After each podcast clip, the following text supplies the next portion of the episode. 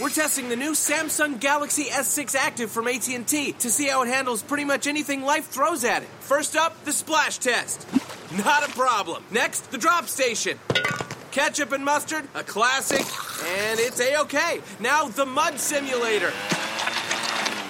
And it's ringing. One second. Hello? Can I call you? I'm gonna call you back. Looks like the Samsung Galaxy S6 Active handled it all without a problem. I just wish I'd rinsed it off first. Look.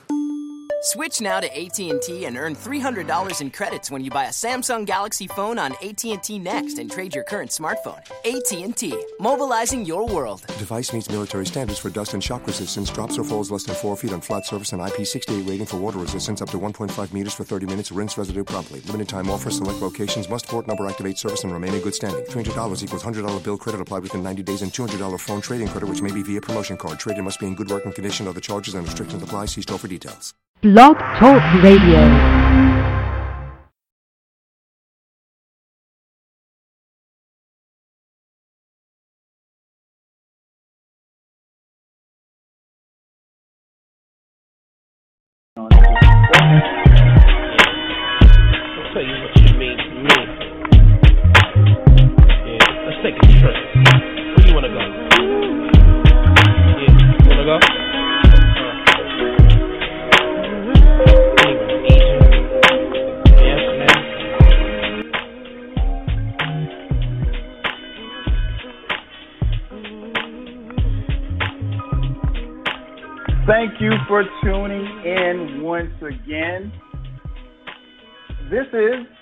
The 12 Radio Show, and I am your host, 12 Kyle. The phone number to call in, area code 347 215 7162. Again, 347 215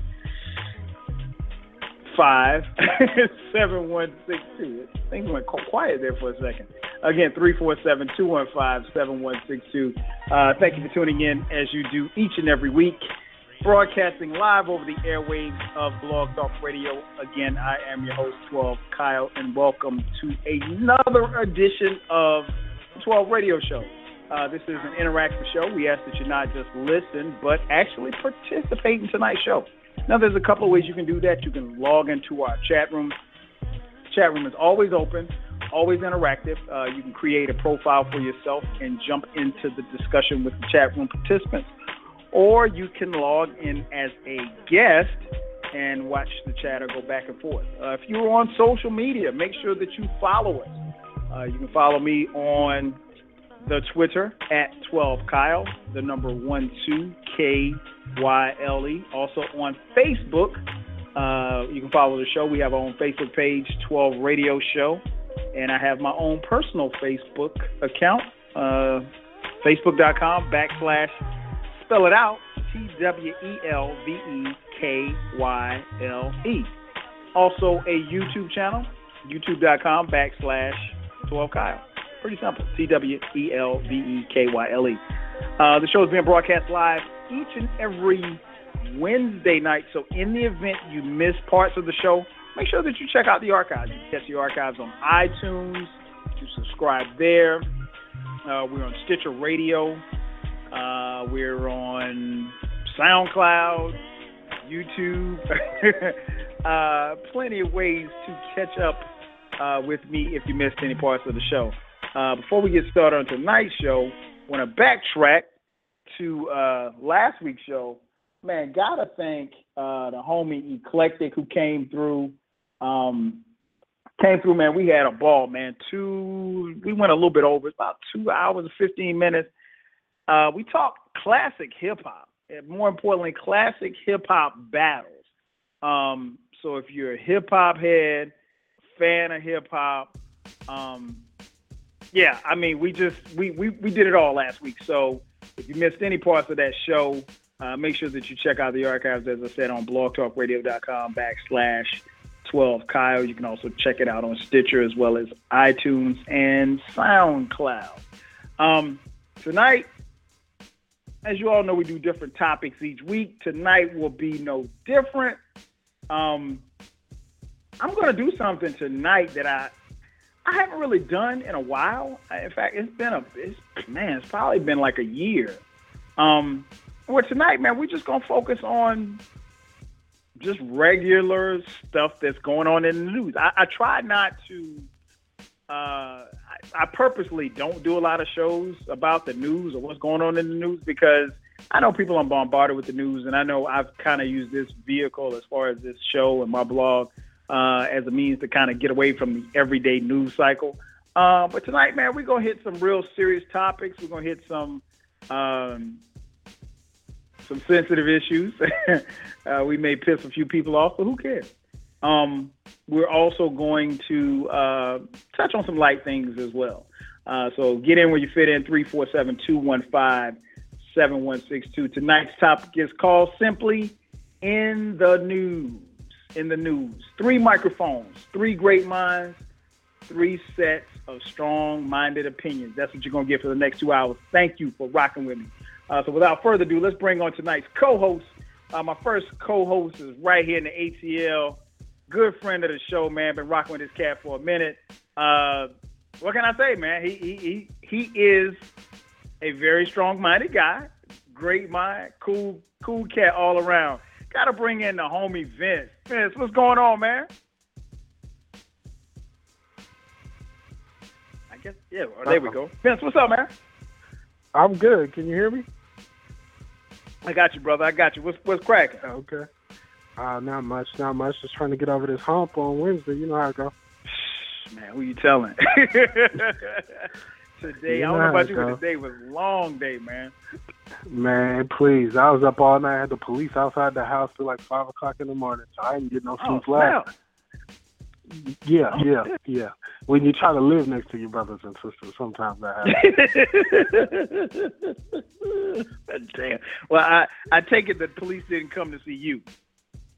Oh no, sir, no, sir. Okay, no, no, okay. no. I, I know, gotcha, no. gotcha. I get profiled, but I don't get arrested. oh, no doubt, no doubt. Phone number to call in 347-215-7162. Uh, next up, man.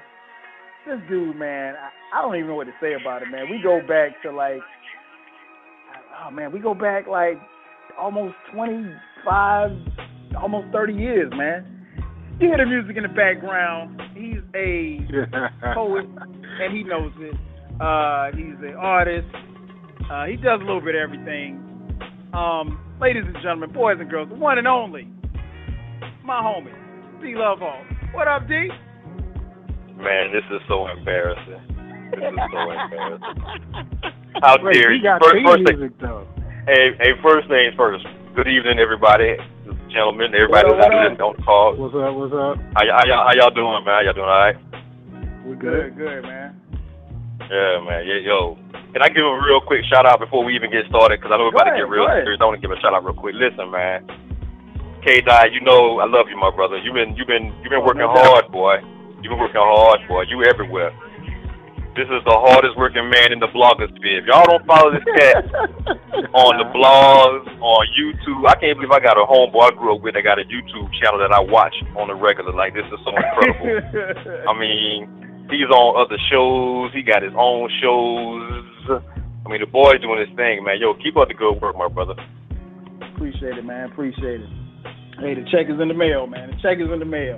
I mean, you know, just doing what we like to do, man. We're doing what we like to do. I mean, I I could say the same, man. I mean, the music in the background is your hit song. So I mean, I mean, I mean, are we really gonna do this, Joe? Are we really? I Gonna mean, do but D, this? D, you got an album. I, I don't have an album. I just got.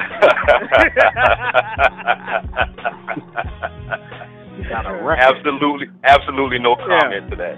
a Going spoken word album for those of you listening. Check it out. DLuvhall. Hit him up. Don't on D Twitter, tell them what the name of it is and where they can buy it. Yeah, yeah, yeah, yeah, yeah, yeah. Tell them, tell them about the album. Let's go and plug the album. Why are we talking about it? I mean, the name of the album is DLuvhall's Lounge. I mean, you can find it on Twitter, you can find it on SoundCloud, you can find it on Bandcamp. If you want to donate something, you can donate something. Or you can download it for free. So I did it for the people, man. So it's for the people. Okay. When's the next album dropping, man? I don't know when the next album is dropping, but I might have a single dropping Sunday. Stay tuned. That's okay, all I can okay, really say. okay. Uh, we Gotcha, need gotcha, visuals, gotcha. bro. We need visuals. Um, I'll I'll I'll tell you this. The name of it is uh mouth exercise. Like I said, we need visuals, bro. Oh shit. Oh shit. Hopefully, hopefully when I drop it, you'll get a visual. That's what I'm hoping for. Mouth Man, I want a visual exercise. I, I feel you. I feel you. 347 215 7162 is the phone number to call. Uh, let's, let's, man, let's get it cracking, man. Talk about stuff that's in the news. Um, and I'm going to be tweeting out the uh, topics, so feel free to uh, check them out if you follow me on Twitter at 12Kyle. Uh, and answer them. We'll read responses on Facebook and Twitter on the air. Um, uh, big Republican debate big Republican debate this past Thursday. Uh, obviously, and, and, and you guys know me, like, politics is not, I'm very, I, I, like, politics is probably the one thing that I don't talk about on this show politics and religion. Um, but we got to talk about it, man. I mean, Donald Trump, man. I, I'm going to start right there with you, Vince. I mean, Donald Trump has, has kind of come out of nowhere. Um, what, what do you think about Donald Trump's campaign thus far? Phew, it's like a reality TV show. You know, you like I can't believe people are watching this, but Right. they they they're watching it, and uh, you know, I, I'm not surprised that he's he's still he's winning in the polls and all that good stuff because you know we know as black people we know that, that folks feel that way. They're just scared to say it, and he's either has the audacity or the lack of brains to to say what he want to say, and um, you know, people are standing behind him and, and saying. I don't think they really seriously take him as a candidate to vote for president, but right now it feels good to them to say, "Oh, I'm behind Trump for what he's talking about." Well, at least I hope that's not. They don't really seriously take him, but we never know. But um, nothing shocks me in America in 2015. You know, we've seen over the last couple of years, anyway, just some crazy, outlandish behavior that we thought we left in the 50s and 60s has Right, returned. right. So, to for him to be out there saying the crazy nonsense that he's saying, and people supporting it, trying to back it, and put money behind it, it's not a surprise. It's sad that that's the state of affairs that we are, but um, yeah, I'm not shocked. Not shocked at all. You know what's funny? Like when I hear him talk about building this wall, and I'm like, "What the hell are you talking?" I mean, like so many people buy into that wall building stuff. I'm like, "What are you talking Yeah, about?" they've been talking that wall thing wall? since Clinton was in office, though. They've been talking that wall for a long time, and that's it's so like really, you really think a wall is gonna keep people from somewhere? Like it's just dumb. It's stupid. It's like, like what are you on? Like really? I mean, we need to sell them drugs that y'all taking because that don't make no sense. Right. Man, I before I even throw it to you, D, I, I'm gonna read back something I saw that you posted. Uh, and I'm this is uh, uh, the quote from uh, DLuvhall. Uh, quote: Every time someone tries to tell you that politics has changed due to President Obama's election, remind them of how Donald Trump is doing everything imagin- imaginable to lose, yet his bid is still relevant. I'm not sure Right. how many people can pos- he can possibly alienate, but he's right there. And yes, it's early. However, some of the things that he said just recently, he should be at the bottom right now. You might want to start paying attention. President Obama wasn't supposed to sustain his momentum either, and now he's finishing his second term. Those are some some deep words, man. D, what's your take on uh, Trump's Trump's campaign thus far? Oh man, listen. First things first, I, I I wholeheartedly agree with what Vinny just said. I mean, dude is kind of he he's saying what a lot of people want to say, but they want to hide behind their keyboards and hide behind their masks and their hoods and whatever you want to call it, their badges. They want to hide behind those, and they want to say it in the polls as opposed to saying it out of their mouths. But one of the things about Trump that I find fascinating, man, is that he, if he's not trying to like alienate the country, if this is how he really feels, and he still has all this momentum, like I, I didn't watch the debates. I can't watch them, but I did kind of read some of the excerpts from it, and his bravado is so outlandish.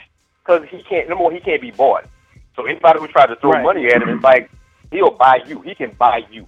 So you can't throw Right. money at him and try to sway him. So this is this is, might be how he really feels.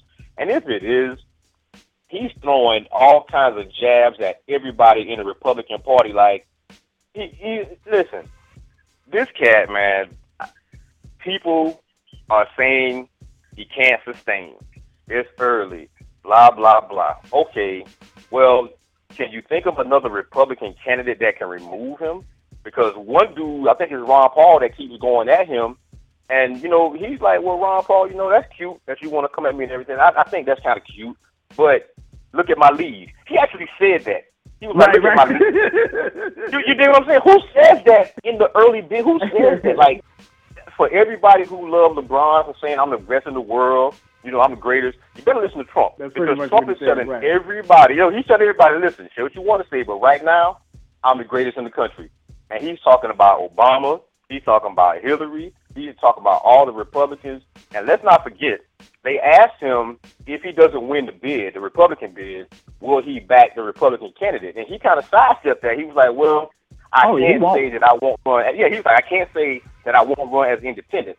So if he got people that's fighting for him already and he goes independent and he pulls votes from whoever the Republican candidate is and whoever the Democratic uh, uh, uh, Democratic candidate is, he could possibly pull off something that we don't think can happen. And quite honestly, the fact that a black president happened, I didn't think that was possible either. So I'm paying more attention than I probably should right now. Yeah, the fact Oh, that Arnold Schwarzenegger was governor of California let you Uh-huh. know it can happen. Yes, sir. Don't yes, sir. don't think it's Yeah. impossible.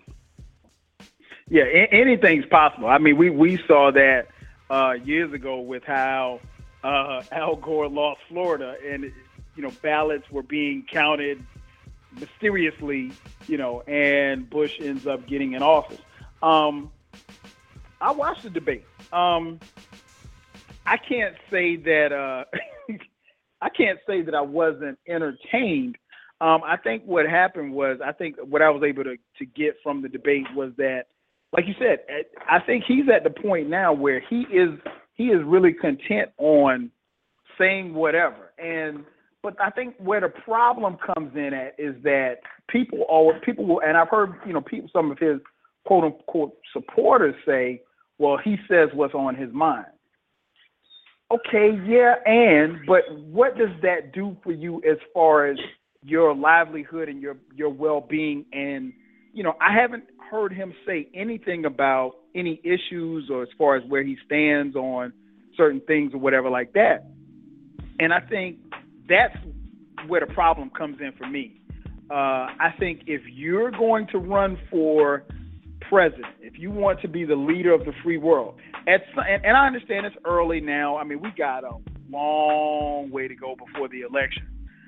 Um, but I'll say this, and, and I don't know that I don't think that he can sustain it because I think ultimately he's going to have to speak on issues, and he has no real base to stand on. Platform. Um, Right. you know, that, yeah, he doesn't have a platform. Bush has a platform. Uh, Christie has a platform. Um, you know, some of these guys who are veterans that, yeah, exactly. Uh, Jindal, um, you know, some of the people who are behind Trump, they have platforms. I don't see that he's had a platform because when it's time to speak on the issues or whatever, I mean, he's, you know, it, it's almost like. it's almost like you know, like the rapper that wants to talk about how many albums he sold. You know, hey, I'm I'm going platinum. I'm going platinum. Okay, you went platinum. What'd you talk about? You know, and I think Trump is really at that place where I think deep down he's probably surprised that he's where he is right now anyway. So And see, that's what I was going to say. Like outside, outside of his ego, outside of his ego, who do you really think anybody thought that he would even be close at this point? no, no, I thought he'd be You see what I'm saying? Bow out by now. But you know what I think I, it is really though? thought he'd about ready to bow out by now. Go ahead, Vince. I think it's I think it's kind of like the whole like you know we're talking about a year since Mike Brown and all that stuff, right? So we had in the news over the last year we've been talking about police shootings, about uh, Black Lives Matter, all that stuff has been top of mind, top of the page for like at least a year. And so I feel like white folks feel like you know y'all getting a little too uppity. We need somebody Yes, to say what we really want to say. Yes, and sir. he's out there, even though he's not, he's not. How can think about it? He's leading in the polls and has not had a political stance on any issue Right. at all. On He any issue at all. He just said we don't like y'all, and y'all need to give us our country back and stop acting like y'all about to do something. That's basically what he said. And even with the women, he's when the lady asked him about being sexist, he's he's saying crazy stuff to her. So I think Right. it's just like that uh, that old Michael Douglas movie. Uh, what was that uh, about the white dude who just freaks out, and starts killing people? Mm-hmm. Ah, Uh, I what thought is that falling movie? down. I know, I, man, I can't remember the name of that movie. Exactly. Yeah, It's that there you same go. kind of feeling where they're like, oh, the world's, you know, co- being taken away from us, and we've got to, you know, even with the Al Qaeda, you got all the, even with all that, it's like, oh, as a straight white male, like, I, I mean, I got this angst that I need to express. And he's the person who's right out out there now, just saying what they really want to say. And it's not they don't care that he don't have a political issue because I don't think they're taking him seriously at this point. Uh, like I said, never you know never say never, but you know I think once we get to serious candidates and further down in the process, they'll be eliminated. But he may be the Democrats' best friend if he runs independently. Right. And- and splits the oh, he is. Republican Trust me. Trust So, me. If you know, that might be a good thing for us. Yeah. So we'll see, we'll see. But I think it's really just that angst that, you know, I'm tired of y'all talking about Black Lives Matter and making fun of uh, All Lives Matter and all that craziness. And I want to say that you know, the white man's still running this, and that's really what it's about. That's his campaign. Yeah, he don't care. I mean, he don't the but I mean, to be fair to Donald Trump, he's never cared. So that's like Right. that's nothing new. So like what what is really No. surprising to me is that you know, like and I heard I I, I've been listening to this uh back and forth about, you know, his stance with women and stuff like that. And I'm like, Mhm. y'all surprised? Like he, he's never I mean, he don't care about no women. He doesn't care much about right, and that's what old girl was trying to say. She was bringing up his history, and he was like, "What are you talking about?" like, yeah, they were bringing, they were saying like, "You, your history says that I shouldn't vote for you. So what are you trying to say?" And he was like, Right. You just must be bleeding or something. What, whatever he said. I was like, Man, really? he he he has uh he has the angst of a person like at one point during the uh during the uh, debate the other night, I thought he was going to be like like she asked him a question and I really thought his answer was going to be like, "Yeah, and Pretty much. That's been, That that's been his mentality. That's been his mentality the whole time That's he's on the podium. That's He's been the whole time. right. The whole time. Yeah, he's y'all been can't saying touch that. me. and you know, and it's to the point. I think D, you touched on a good point. Like, it's to the point now where other Republican candidates they're scared to like talk about him. Like nobody wants to go at him. And I'm like, you know, anybody that goes at him. I mean, what do you have to? Especially if you're behind him at this point. If you're far down the line behind him, what do you have to lose? But I think what Because they don't know what he's gonna say. He go, he Well, might you know- air their laundry. And Another that's why thing, though, they- Vinny, what I what I what I think is going on with them also, Kyle and Vinny, I think that everybody who normally runs for president, they have they're they're set in their ways. They're they're always going to say the right things. They're going to say the political thing. And Donald's coming out of far left field, and the other candidates are so shook that in order they feel like in order for them to even get to him, they might have to step out of character, but that's not their mm. game. So it's uncomfortable. Right. It's very uncomfortable for them. Whereas he's extremely comfortable being a jackass.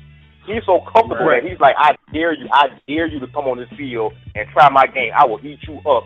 But all the other people around him who don't like the, the, the gay situation, the flag coming down in South Carolina, the Black Lives Matter, the cop challenge, they're all behind him. They're like, please say it again, please.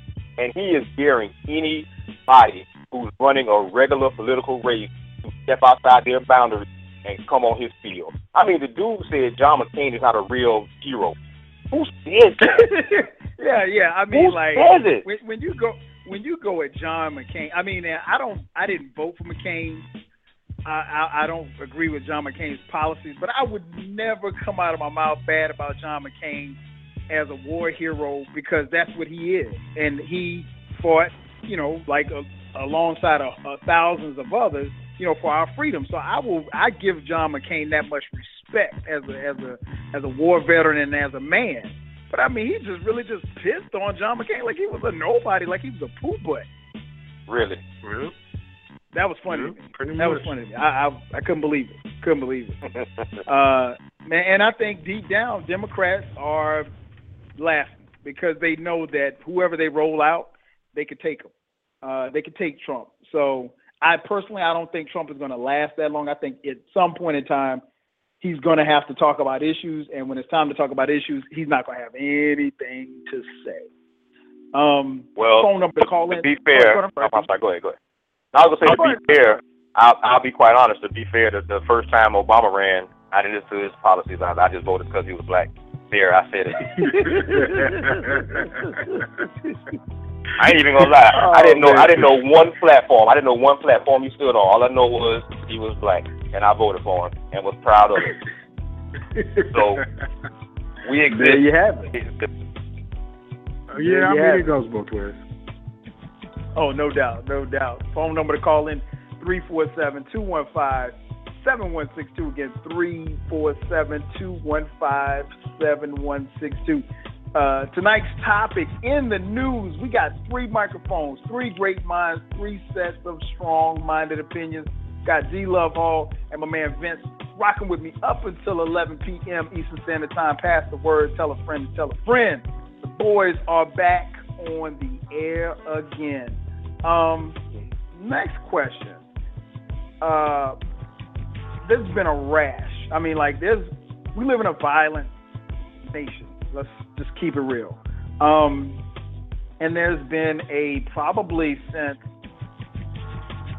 I don't know, probably in the last five, maybe ten years, there's been a ton of these mass shootings. Now, I, I feel bad for mass shootings just as I would Johnny down the street getting shot.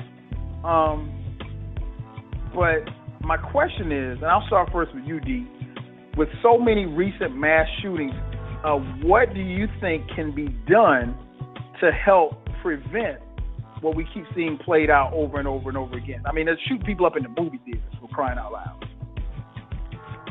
Wow, you know that's a phenomenal question, Kyle. And um, I got to be honest, man. I I I don't know if there's an answer because I there I know there's a certain faction of people that are going to scream gun control, gun control, gun control. However, most in most cases, the cats that got guns, the criminals that got guns, aren't doing it legal way anyway. So how do you prevent Right. them from getting their hands on firearms just because of a law if they're not following the law in the first place to get that weapon? So it kind of makes it tough to try to you know police that. You can you you can get your hand on a weapon if you want to get your hands on a weapon. The law is not going to stop that. And then you got you know there's people that got so much built up hate within them, man, and it's I don't know. I really don't know what we can do about that. I got to be honest, man. I, I, if there's a program that can that can stop this or that can help curb it a little bit, I would love to hear about it. But you can't really. All these guys aren't crazy. All these guys aren't out of their mind. Some of these guys are. They're thinking these things. They're well thought through, and they can play Right. that card to get in court that they were crazy at the time, whatever, whatever. But some people just are designed in this world to hurt other people.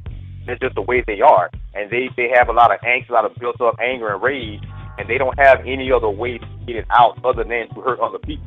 So I just don't know, man. I I I've really thought about that for a long time because I was I'm I'm I'm I'm kind of shook myself when it comes to like going out to the movies now. It, you should never be worried about going to the movies, but you Right, right, right. there, So they military style now. They going up in the movie theater. They busting up the whole theater, and it's like, how do you how do you prevent that unless you know you got to put you know I guess metal detectors in every theater, but then what does that do for the school shooting? What does that do for drive-by shootings? What does that do for church shootings? You know, there, there, I don't know if there's one general answer that can stop this, but if there is one, I wouldn't even try to add to it. I would just listen and let it soak in and just, you know what, thank you for somebody putting it out there because I have no idea, man. Yeah, that's it, it's man, it, it's so many levels to. it. What about you, Vince? Um, what do you think we could do to to kind of curb these uh, mass shootings? Because, like D said, everybody's not crazy. No, everybody's not crazy. That's that's for sure. I think though that you'll find that a lot of them do have some mental health issues that weren't, you know, diagnosed or were they were passed passed on and not taken seriously at some point. Uh, but I think you gotta you gotta address it in in various levels. You gotta address yes the gun control. You gotta say you gotta put in there that hey, you know if you got a gun, there's no you know there's no leniency. You gotta you gotta do this long bid. You gotta go to jail. I know I know we did that with the with the drugs and all that, and that put a whole bunch of people away. But um, I think that's just one aspect. I think you got to do the mental health aspect. You got to make sure people are getting diagnosed properly and treated properly, and, and that's kind of taken seriously. Um, but other than that, I think one of the other things you you really have to look at is the imagery that that that a lot of people see on in TV and movies and, and the visuals and the uh, music and everything like that. Um, yes, that is not a, a cause, but I think there's so many people who are are insecure that they are copycats of what some they see somebody else doing, and so Right. once they see that, they don't have a, a mind to come up with a, a a good solution for their problems, and there's nobody out there really helping them along, and so that's what they saw happen. They said, "Hey, you look good. He shot 20 people in the movie theater. Let me go do that. He got his name on the news. He was on the news. I can do that too." And um, I don't know. I mean, I don't know if any of it will work. Uh, you know, we we don't know, but I think we have to try a little bit of everything. I don't think there's a one magic button or solution that'll that'll work, but you just gotta try a little bit of everything, and and you know, it's worth it to keep trying until you figure it out. Oh, no doubt, no doubt. I, I think um, I think both of you touched on some great points, man. I think it's um, and like you said, D, I think most people will yell gun control, and, and I'm I'm all for gun control, but I'm also for you know the right to bear arms. I, I'm I'm I'm a total believer in that that you you have the right to bear arms. Um, but here's the thing, I, I think a Glock is more than enough. And I'm not going to sit here and tell you which what kind of gun you need to get, mm-hmm. but a Glock, a 22, 38, 45, you know, nine, whatever, whatever you want, those kind of gun, handguns, fine. Semi-automatic because the, like you said, the, these and D, you could, I know you can speak to this because you were in the military and you've handled guns. You know, I- I mean, when you got people coming up in movie theaters with AK-47s, I mean, unless somebody in the movie theater has a gun too, you're not coming up out of there, you know, or wherever else. And, and, I, and I, I'm not. And what's what's weird is that man, I went to the movies.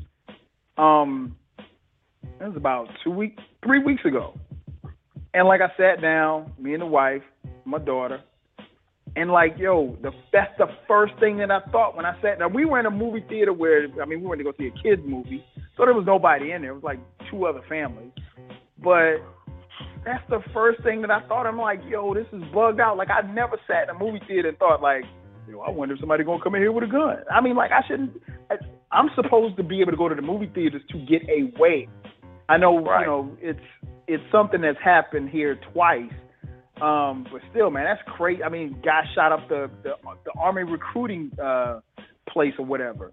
You know, do you think we need to go around, you know, with carry, you know, with licenses to conceal with with concealed weapons? Do you think that brings more violence? If we all Like we don't around, live in the Wild West. we don't, you know. But I think the thing the thing that makes it tough, Vince, is that you know people that are for the NRA or work with the NRA, it's not their it's not their friends and family members that are getting killed in these mass shootings. Right, right. I think that's where that's where the the the, the, problem comes in. At. D, so like I said, you I know you've been you know in the military, handle guns. Am I off base in saying that we should put a limit on the kind of guns you should have? Oh, no question. I've I've always wondered how and why would someone sell an assault rifle in America? Like, what's the point of selling that? I I, I understand that people, you know, I I own handguns. I own handguns for my own personal safety. I don't I don't take them out the house unless I go to the range. That's the only time I take them out the house. but I know people hunt and people do recreational things with their weapons. But when you talk about assault rifles, AK-47s, M16s, M80s, like why are those sold in store? Like what's the point of selling that? You can go to Walmart and buy a shotgun, but you can't go buy a CD with cuss words on it. That's one of the most backwards things I could possibly tell you. You cannot go and buy a Jay-Z album and hear the cuss words on it, but you can go buy an assault rifle from Walmart. And they can't tell you why they do that, but they do it. I mean, I just don't understand why they do that. Another thing I don't understand as far as like guns and violence and things of that nature, like I know that every state is going to have their own set of laws, but there should be a universal law nationwide when it comes to gun violence. Like you got guys in certain states that kill people and they get the death penalty instantly. And then you got this cat that go and shoot a movie theater and kill multiple people, injure 70 people, and they say, well, I don't think that's enough for the death penalty. How can that not be enough Yeah, for the yeah. death penalty? You know what I'm saying? I I'm not sitting I saying that they understand should die. I'm not saying that anybody should die. You know what I'm saying? That's not my that's not my point. But the thing is, how is it if he if he didn't deserve it, how can anybody in America deserve it? I don't understand that. Uh, yeah, that that part I didn't understand. I mean, and and you know what? I didn't really. I'll be honest. I did not watch a lot of the, the, the. I didn't watch any of the trial. I would see you know little updates and stuff from the news, but the thing that kind of had me confused was like when they convicted him. Like okay, yeah, he got convicted. Okay, cool. So I just automatically assumed like he was gonna get the death penalty. I mean, like you said, twelve people killed, seventy injured how do you not give that guy the death penalty? So if he walks, you know, what, what does that say for the next person? God forbid that there's somebody else or this this happens again.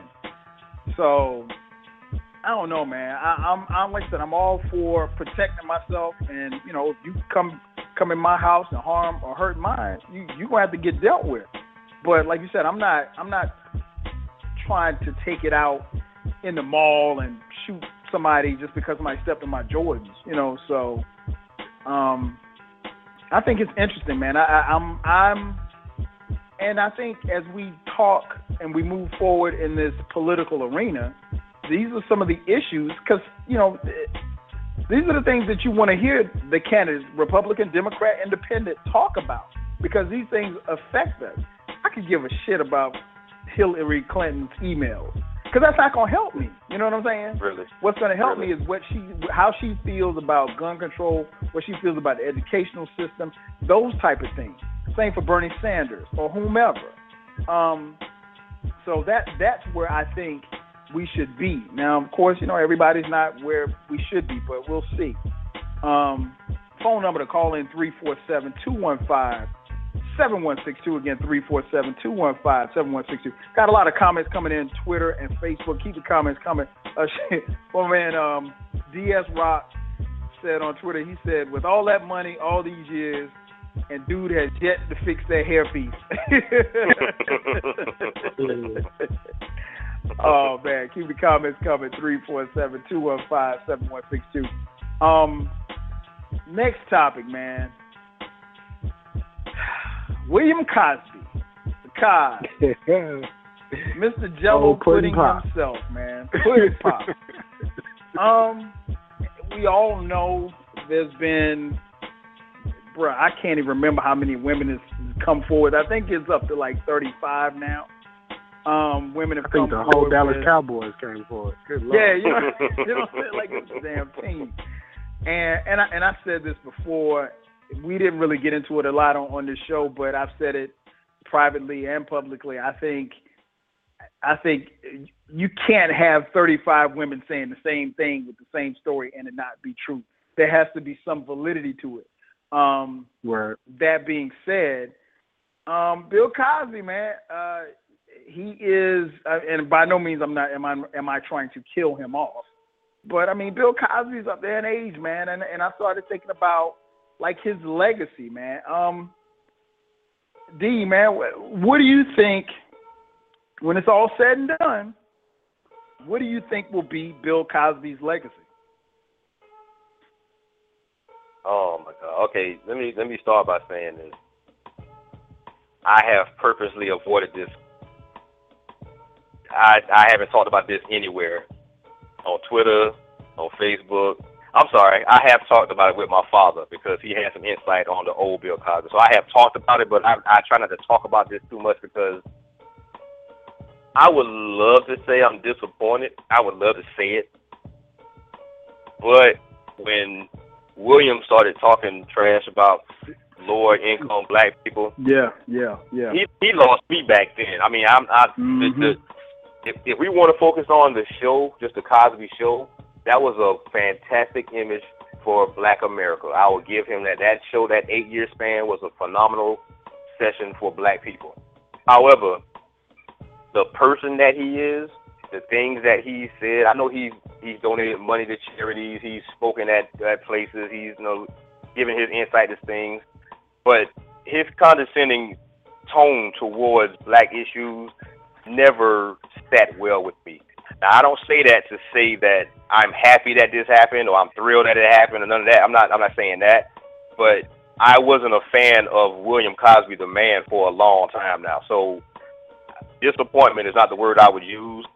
Um as far as his his legacy, I I tend to avoid that word as well. I don't like the word legacy because it is it's so overused nowadays for every little thing. Like, what's what's Drake's legacy gonna be? What's LeBron's legacy gonna be? Like, dude, they're fucking 30, 22 years old. I don't yeah, I don't yeah, want to talk but about but, but D, but but D, this, this guy's like eight. And again, I'm not trying to kill off Bill Cosby, but he, he's on the downside of life, relatively speaking. Well, I mean, you're you're correct. I, I, I'll say that he he he will he he has earned the right to earn to have a legacy. What it's gonna be is probably that of an old, dirty bastard.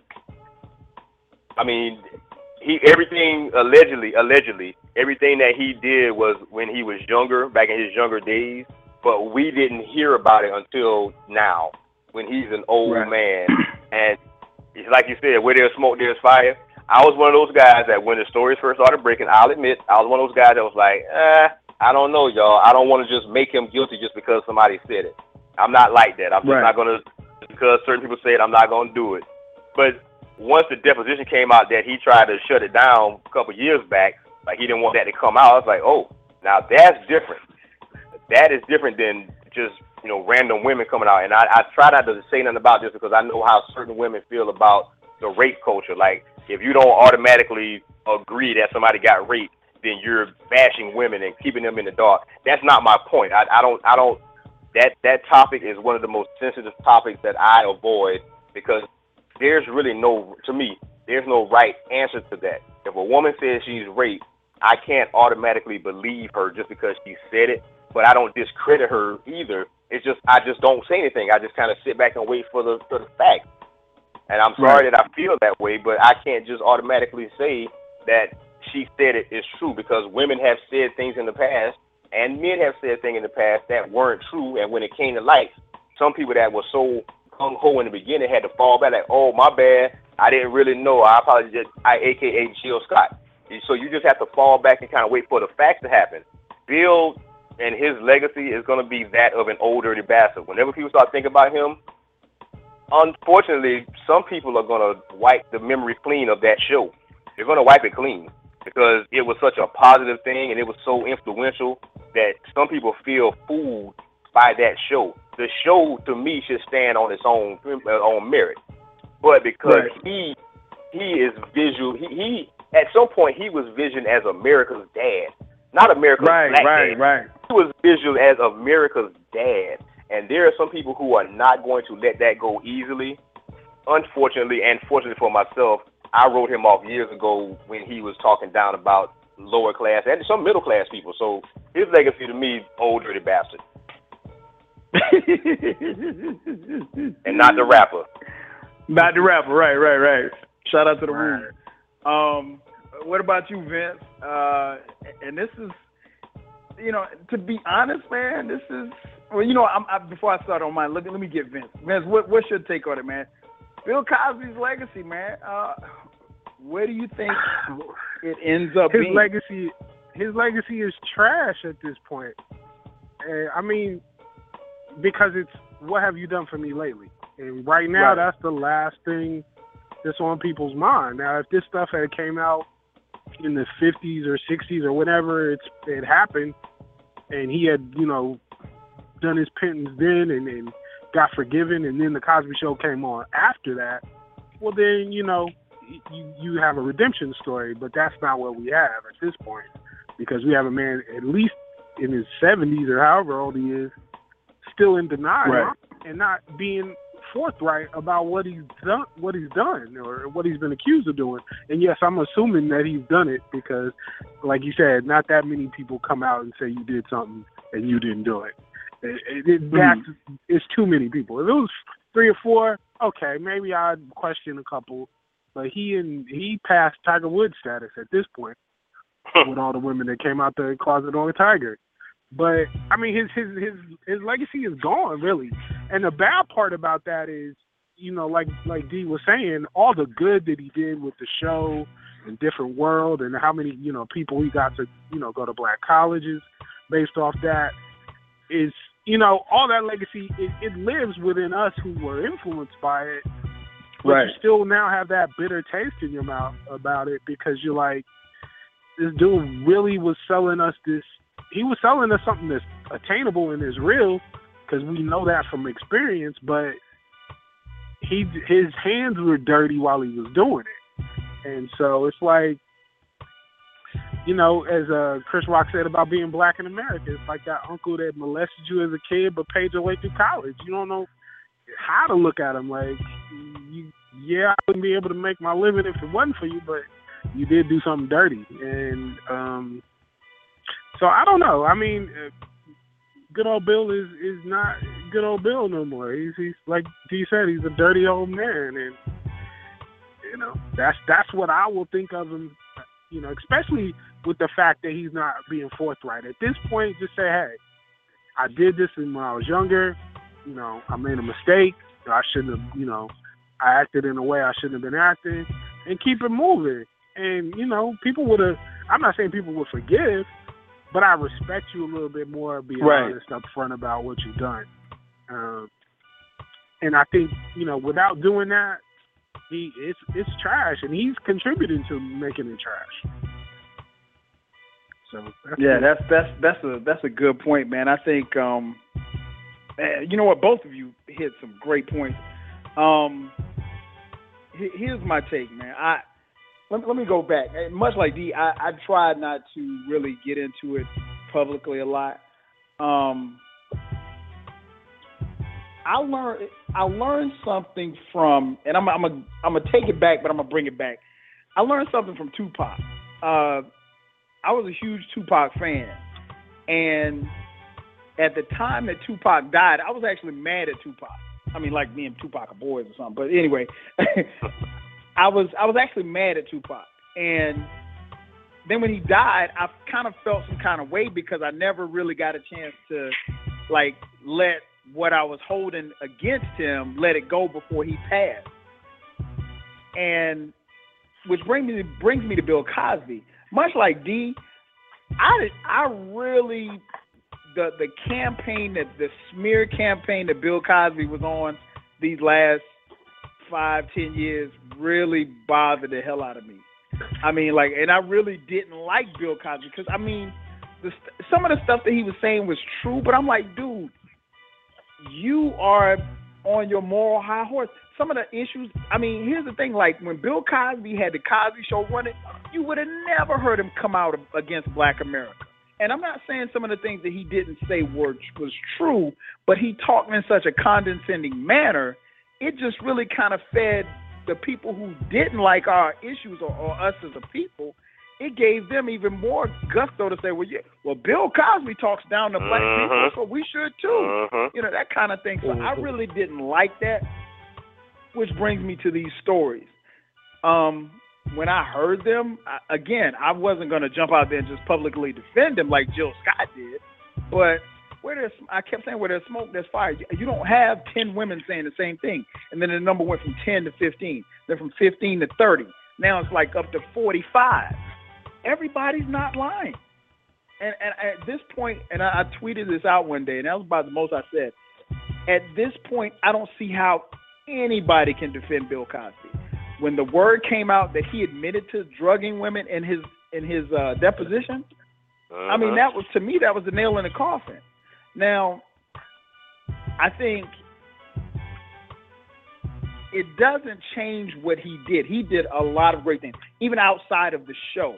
His philanthropy, his efforts to uplift the black community and minorities in general. I mean, he's done way more with his time and his money than most of us have. That being said, his legacy is tarnished, man. I mean, because this will always be mentioned with Bill Cosby, always, and there's no way that he can get around it. Um, you know, and like I said, he's on the downside, and I'm like, again, I'm not trying to kill him, but um, you know, it's his. There's no way that you could talk about Bill Cosby without mentioning these allegations, and if people have, if if if they can work some things out, we could see a situation where Bill Cosby is standing before a, a, a judge, you know, testifying in another uh, deposition, because now they're coming for the throat. And to be honest, I I can't feel sorry for him. I just don't, you know. And I'm not mad at him anymore, but hey, man, it is what it is. And I, I saw a lot of people saying, "Well, the media's out to get Bill Cosby." No, no, no. You can't blame the media on this one. Forty women? Nah, dog. Not forty women. The media, the media can't find forty women to throw dirt on. If it was two women, that'd be different. Forty? Nah, bruh. I can't let you go with that. Um, which leads me to my next question, and then we're going to jump to the phone line. Um, and I'll throw this to Vince. Speaking of Bill Cosby, the Cosby Show. Obviously, we, we all know that the Cosby Show was in syndication. Uh, Yep. Subsequently, I think after this this thing came out with the uh, deposition, the few stations that were showing the Cosby Show reruns just Mhm. fell off. I mean, everybody pulled their pulled the Cosby Show, and keep in mind that the people, not just Bill Cosby, but the people on the show, the Malcolm Jamal Warners, the Keshia Knight Pulliams, the Tempest Bledsoes, the Phylicia Rashads of the world, they were getting paid. I mean, like making almost. I mean, some of them probably making north of a million dollars off the syndication of this show annually. Wh- And I'll start with Vince. What do you think should happen to the Cosby Show reruns that were in syndication? Uh, I don't. I don't think it should be on there. I don't think it should be on there. Not right now. Now it may come back down the line. Some, some people have forgotten this, and we in another generation, so they might bring it back for nostalgia's sake.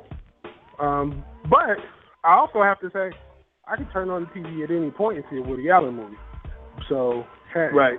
that there's a double standard there as well. But I mean, it's like I, I feel no sympathy for the people not getting their check. I really don't. I'm sorry, but because like if if me, you, and D is on the team, and D missed the free throw, we all lose. Yeah. I didn't miss true, the free throw. true. You didn't miss the free throw. but D missed it. Right. We lose. He on the team, and if he mess up, hey, it go down like that. That's just what it is. Um, I mean, you know, it's not any of their fault. I feel bad that you know that it all had to happen, but you've been getting checks for what the Cosby Show been off since the early '90s, right? Yeah. They've been getting them checks for a minute. I'm straight. Uh, they good. They good. Keep moving. oh man, what about you, D? Uh, what should happen to the shows that are in syndication, man, or that were in syndication? well, um, first of all, I still watch the show. Let me just say that. Um, it's on Hulu Plus. I still watch the show. But I watch for the most selfish reason that you could possibly think of. I watch to see if I can see signs of him doing this back then. I gotta be honest with you all. I watched on, and and the funny thing is, I was watching. I think sometime last week, and um, it don't have commercials anymore on Hulu. It goes straight through, and I was like, ah, they pulled advertising on Hulu, so it's gonna be gone pretty soon on Hulu too. but I do Okay. watch just to see if he shows signs back then. Now, as far as the syndication and and and that, I mean, yo, he he's hot right now, yo. He's very hot.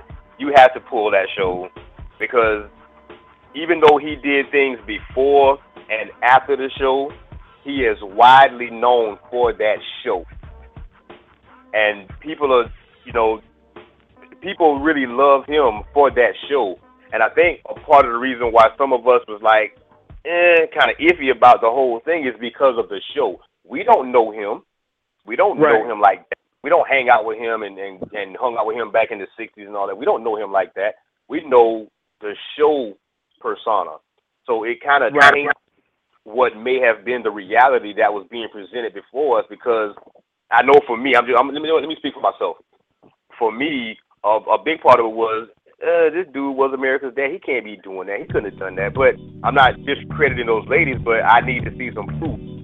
And a lot of it was because of that show. I don't know him, so because of that show and because of the severity of the charges, them pulling that show was the right thing to do. And to disagree with Vince slightly, I don't think they should ever bring it back. I just don't. It's just it's it's a part of American history, no doubt. But nah, I think they should go ahead and leave it off because it's, it's everything about him is now tainted. Everything. He could have been using that show, you know, just to for for, for leverage. Right. You know, and and and and according to some of those ladies, he did use that as leverage. Yeah, he did, gain, he did. you know, so we so in that case, that's a horrible memory for those victims that he did that. Oh, no question. No question. You can't bring it back on that on on that alone. You can't bring it back. You just leave it off there. And you know what? If they never bring it back, I'll be okay. I got Martin over here on DVD. I'm good. Man, shout out to uh, Dimensional Mystic in the chat room. They said uh, said they don't play Fat Bal- Fat Albert or Little Brother. I mean Little Bill anymore either. Wow. I didn't know that. Um, I love Little Bill too. Um, all my kids grew up on Little Bill. Um, here's the thing, man, and and both of you add, had, had some great points. I really don't have much to add. I think we have to be able to separate Cliff Huxtable from Bill Cosby. We knew Cliff Huxtable. I mean, when I saw episodes of the Cosby Show, I said, you know what? I want to be just like him. I want to be. I want to have that kind of marriage. I want to have these kind of interactions with my kids. And I'm gonna be honest. The images, along with the images that I saw in my own house my father and my uncles, that's the image that I I saw as a father that I wanted to be, father and a husband. And so I've a lot of what I've you know kind of uh, attained, I patterned that after that. But that's Cliff Huxtable, a, a, a, a fictional character, you know, doesn't cut, doesn't bleed, doesn't you know, doesn't die, anything like that. Bill Cosby, I don't know Bill Cosby. I just don't, you know. So that being said, given the fact that I don't know Bill Cosby, I can't I, I can't be attached to him like I was Cliff Huxtable. I would love to see these episodes stay on the air because I think they're important. I mean, like there are a lot of times where my wife and I'll be talking and we'll and we'll just bust we'll bust hey, you remember the episode where Theo did this? You know, or, or we'll or we'll say have a little saying that we remember from certain shows and the Cosby show spawned a different world, which is one of my all time favorite shows. One of the reasons why I went to a HBCU because I saw it on TV. Um but I think if you bring it back, and that's a big if, you got to bring it back after Bill dies. Like you, you you can't have him walking around getting a check and have these episodes playing. So, and that's unfortunate because I think you know now outside of the last probably two seasons, which I personally think sucked, it was one of the greatest things on TV ever for me. But this is tough, man. I feel bad for the cast, and they've stuck by him. But like you said, D, dirty old bastard, man. That's what he, he was, and I feel I feel bad for the women because they have to live with this. You know, this this story will fade out of the headlines. Bill Cosby, much like all of us, will die at some point, but they have to live with this for the rest of their lives, and that's not cool, and that's not funny. There's no joke about it or anything like that. Um, so yeah, it, it's it's it's crazy, man, crazy. Uh, 347-215-7162. Keep the comments coming. 347-215-7162. Let's jump to the phone lines. Let's go to V8. We got my boy, the sixth man, my man Q. Q, what up, man? Yo, yo, what's good, Cal? Chilling, man. Thanks for waiting on me. I, I know I was trying to get to you. Thanks for holding. No, you good, man. Just keep talking. Um, enjoying the show, basically. Just listening. You know, I had some spare time. Usually, I only, we only uh, do the hip hop shows. I was like, you know, let me just listen to some other stuff. So I was like, all right, check it out. So just for like, you know, off the first couple topics, you know, just quick thoughts, and then I'll get to this Bill Cosby thing. Quick thoughts on Donald Trump Okay. and whatnot. Um, like I said, man, you know, America, America's full of idiots, man. America likes surface level things. America right now, on the Republican side, they want to hear surface level politics. They want to hear someone who's going to regurgitate everything they yell at President Obama when he's making his speeches. You're an idiot. You're tearing this country apart. You're letting the illegals come in and take our jobs. And, you know, there's a whole bunch of inconsistencies and fallacies that mean nothing and are completely false. So it's just like, you know, they, they just love that stuff. So Trump regurgitates that and they like that. So they see someone who is the, basically the same spitting image as, as them and they have the same viewpoint. So that's, you know, Trump, I mean, I don't know, man. I don't know. He could he could go all the way. But I don't think he'll make it to the White House, but he could go all the way because people were saying the same thing about Ronald Reagan. I don't know if y'all remember, but uh, Oh, yeah. you know they said the same thing about Reagan. And, oh, this is this is just a joke. This is this is the guy who had the cowboy show, man. You know he's crazy. He's never been married. You know, and then guess what happened? 1980 got in. So that's that. Um, gun control. I've always said that we're the only country in you know the modern world that you know has electricity and all these different things. Uh, the basically modernized in, industrial country. We're the only country that is 20 times more likely to be killed by firearms than any other country. The nearest country that had deaths last year, I think we had over like 300 deaths, man, related to firearms just these last three months. And countries like Japan and Paris and Germany, they don't even exceed into the 80s and 90s. They just stay at like probably like 25, 25 deaths. It's crazy, man. You know, like you you don't need an AR-15 to walk into a Target. I think that the Right. country is way too obsessed and we worship firearms so much to the point that we're not even seeing that our children and our just regular everyday citizens have to walk into a movie theater and keep their eye on the exit just in case some shit pops off or they have to walk into a target in case some shit pops off or children have to think in the back of their minds, okay, so some lunatic runs up in here with a fucking AK forty seven, how am I gonna hit the nearest exit and run home? Because I'm not gonna be a victim. That's what like I thought about these things. I've been in school and every time, you know, they were talking about the whole um, you know, the uh, Aurora shooting in the movie theater and those little children who got killed and I forget it, it might have been Colorado or Connecticut. Um, I think about those things. I'm like, yo, some dude runs up in here. How am I gonna get out? Every kid I talk to, I've done a study on this in my school, and they've all thought about this. And this is the type of country that you want to raise your children in. It's crazy. So that's my two thoughts on that. And for Bill Cosby, this is what the meat of what I wanted to talk about. There's some good points being brought up. Um, you know, I think the number of women that have accused him are up to 46, 47. Three Wow. just came out yesterday. Uh, three women, three new women just came out yesterday. Bill Cosby's a, a he's way past serial ra- rapist. He's in the Hall of Fame for rape right now. Um, dude is first ballot because it's ob- it's absolutely disgusting. Um, it's disgusting from just the allegations. Uh, but you know, as a as a black person, you know, I think we all um we all we reserve judgment because we've seen this movie before. The first two girls came out. Right, like, right, right. Oh, oh, oh, here we go. Same shit they try to do to Michael Jackson.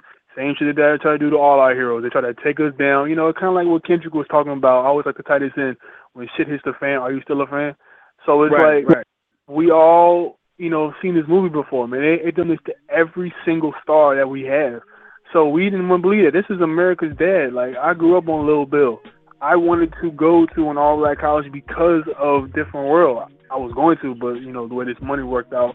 Um, you know, it's you know it's very it's very very saddening to me that this happened because on one hand, like you said, we have to separate Bill Cosby, and then we have to separate the work that he's done. Bill Bill Right. Cosby, the man, Bill Cosby, the man, is a straight dickhead. Like he's a piece of shit. But the work that he's done, the comedian, he's he's he's top three comedian of all time. He's up there with Pryor. He's up there with Eddie Murphy. There's no question. No one's going to question Right, that right. He's in that Hall of Fame. When his philanthropy is questioned, you can't question that. He sent people to college. He's paid for tuitions. He's built rec centers. He's got people to where they need to be. But when you look at him as a man, the fact that he looked in the camera and said, "Black people, you all need to pull your pants up." Well, Bill Cosby, you didn't you, you didn't pull your pants up. What, what, what the fuck are you pulling Your up? pants up. You know what I'm saying? Like, you need to pull your pants up. But you were looking in the camera and you, you know, giving ammo to Bill O'Reilly and all those dumb fucks over at Fox News, and yet you want to look at us and say, see, black people are the only reason black people can't get ahead. It's not because of systematic racism. It's not because of uh, laws that are in place. Not because of barriers that are set. It's not because of laws that you can't get in, into, into the suburbs easily in a white man. It's crazy. Like, it, he looked at us like we were, oh, y'all some just some random ni- niggas, man. Y'all just some niggas, and I'm Bill Cosby. Y'all need to listen to me. I hated that. I I, I Right, despise right. that. Men- I despise that mentality. But when you look at the work that he's done, I can't say that I look at it any different because every artist has their flaws. And even though this is a heinous flaw, the work that he's done is not gonna it's not gonna take away from the fact that Kyle it made you want to go to HBCU or it made me want to be a better person in school when I was watching Little Bill. I remember the very first lesson when someone talks about you, makes fun of you. What do you say? Just say so. So I hate your shoes. So I hate the way that you talk. So you know what I'm saying? Like those are those are lessons that he taught the black community, and those are things that he's done for the black community. But then on the other side, there's Bill Cosby, the man, who's just a dickhead. Like he's like he's a terrible person. But then there's the person that we all know from TV, and I think we had to learn Right. to differentiate that. And the course of action that I would take if I was the you know news stations and I was the TV stations and stuff like that, I would just let it go, man, because these women have been through so much trauma. And for anyone who knows someone who's been sexually abused or anything, it's not a light topic to talk about. You gotta walk on eggshells when you're talking about those type of things. So just for them to be women and having been raped and having to click through their TV uh, channels and see this man on there talking about black people need to pull their pants up, and then you flick to the next channel and you, and you see him being you know the upstanding dad. It's like Right. seeing Dr. Jekyll and Mr. Hyde. It's like no, I know who the real you is. So for all those who are saying, "Oh, how come they didn't come out sooner?" You look so foolish. You you you- you look so foolish because it's completely insensitive to the women who were raped to say, "Oh, I don't believe it because they should have came out 40 years ago." You don't get to tell someone how to heal when they've been raped. Like, do you realize what rape is? Rape is taking someone's power away from them. Rape is the ability to not only overpower someone physically, but you take what they have mentally and say that you're not a person. You're a thing that I use. So for 40 years, these women had to sue on this. They had to sue on this. And they took him to court multiple times. And he silenced them with money, silenced them with whatever they asked for. And now that it's out, us as people, we need to just let Bill Cosby go, man. And when the time is right, the show will come back on, and we can take those lessons and look at Cliff Huxtable as a fictional character. Because Bill Cosby, the man, what he portrayed to us was a fictional character. That's not the man that he was. So I don't know how to really, you know, sum it all all up, but just we need to just take a minute, let these women heal, take the show off the air, take it off the websites and whatnot. If you want to go watch it for free and whatnot, that's fine. But take it off the Hulu and just let these women heal. When he dies, bring it back. And I don't, I really don't know what else to say, man. No doubt. Hey, man. Hey, as always, Q, thanks for calling in and bringing that funk. Appreciate it, man. Of course, man. Oh yeah, real quick, man. Just real quick, one second. Um, the, uh, for Tuesday, for Tuesday, you know that Mike Scott is facing up to 25 years. Oh no, I didn't know that. I I knew he got arrested. yeah. I didn't know he was facing That, 25 that Molly years. and that uh, and the weed. Yeah, he was doing distribution. Yeah, he was really out here. right, right. Oh man, man, he well, took it it was off. talking to He you. said His brother didn't know. Yeah, he ain't know though, Wow. but it's all good though. All right, man. I'm gonna check y'all. Hey, no doubt. Thanks for calling in, Q. Appreciate it, brother. All right, man. You. See, shout out to my man Q, the six man. Uh, he is definitely an affiliate Dead End Sports. Uh, he calls in, fills in for us from time to time on Dead End Sports, and he's co-hosted it with me a couple of times on some hip hop shows. We got a hip hop show coming up at the end of the month um, that he actually wrote uh, wrote the whole thing. So I'm looking forward to doing that with him uh, at the end of this month. Uh, six four six. I'm damn. I'm about to give out the wrong phone number. Three four seven two one five. Mm-hmm. Mm-hmm. Go without doing that. 347-215-7162 is the phone number to call. Um, read back a couple of comments, man. Um, my girl Jazz on um, on Facebook, she said she don't want to see Bill Cosby on TV at all. Um, a couple of other people chimed in and said that they would like to see the episodes on TV. She said she don't want to see him at all. Um, so yeah, keep the comments coming. Three four seven two one five seven one six two. Um, next topic. D Lovo. When you see the hashtag Black Lives Matter, Black Lives Matter, Uh-huh. what comes to mind? the first thing that normally comes to mind. Okay, okay. Let me back up. Let me let me let me tell the truth here. when I see the hashtag Black Lives Matter, honestly, some part of me thinks bandwagon.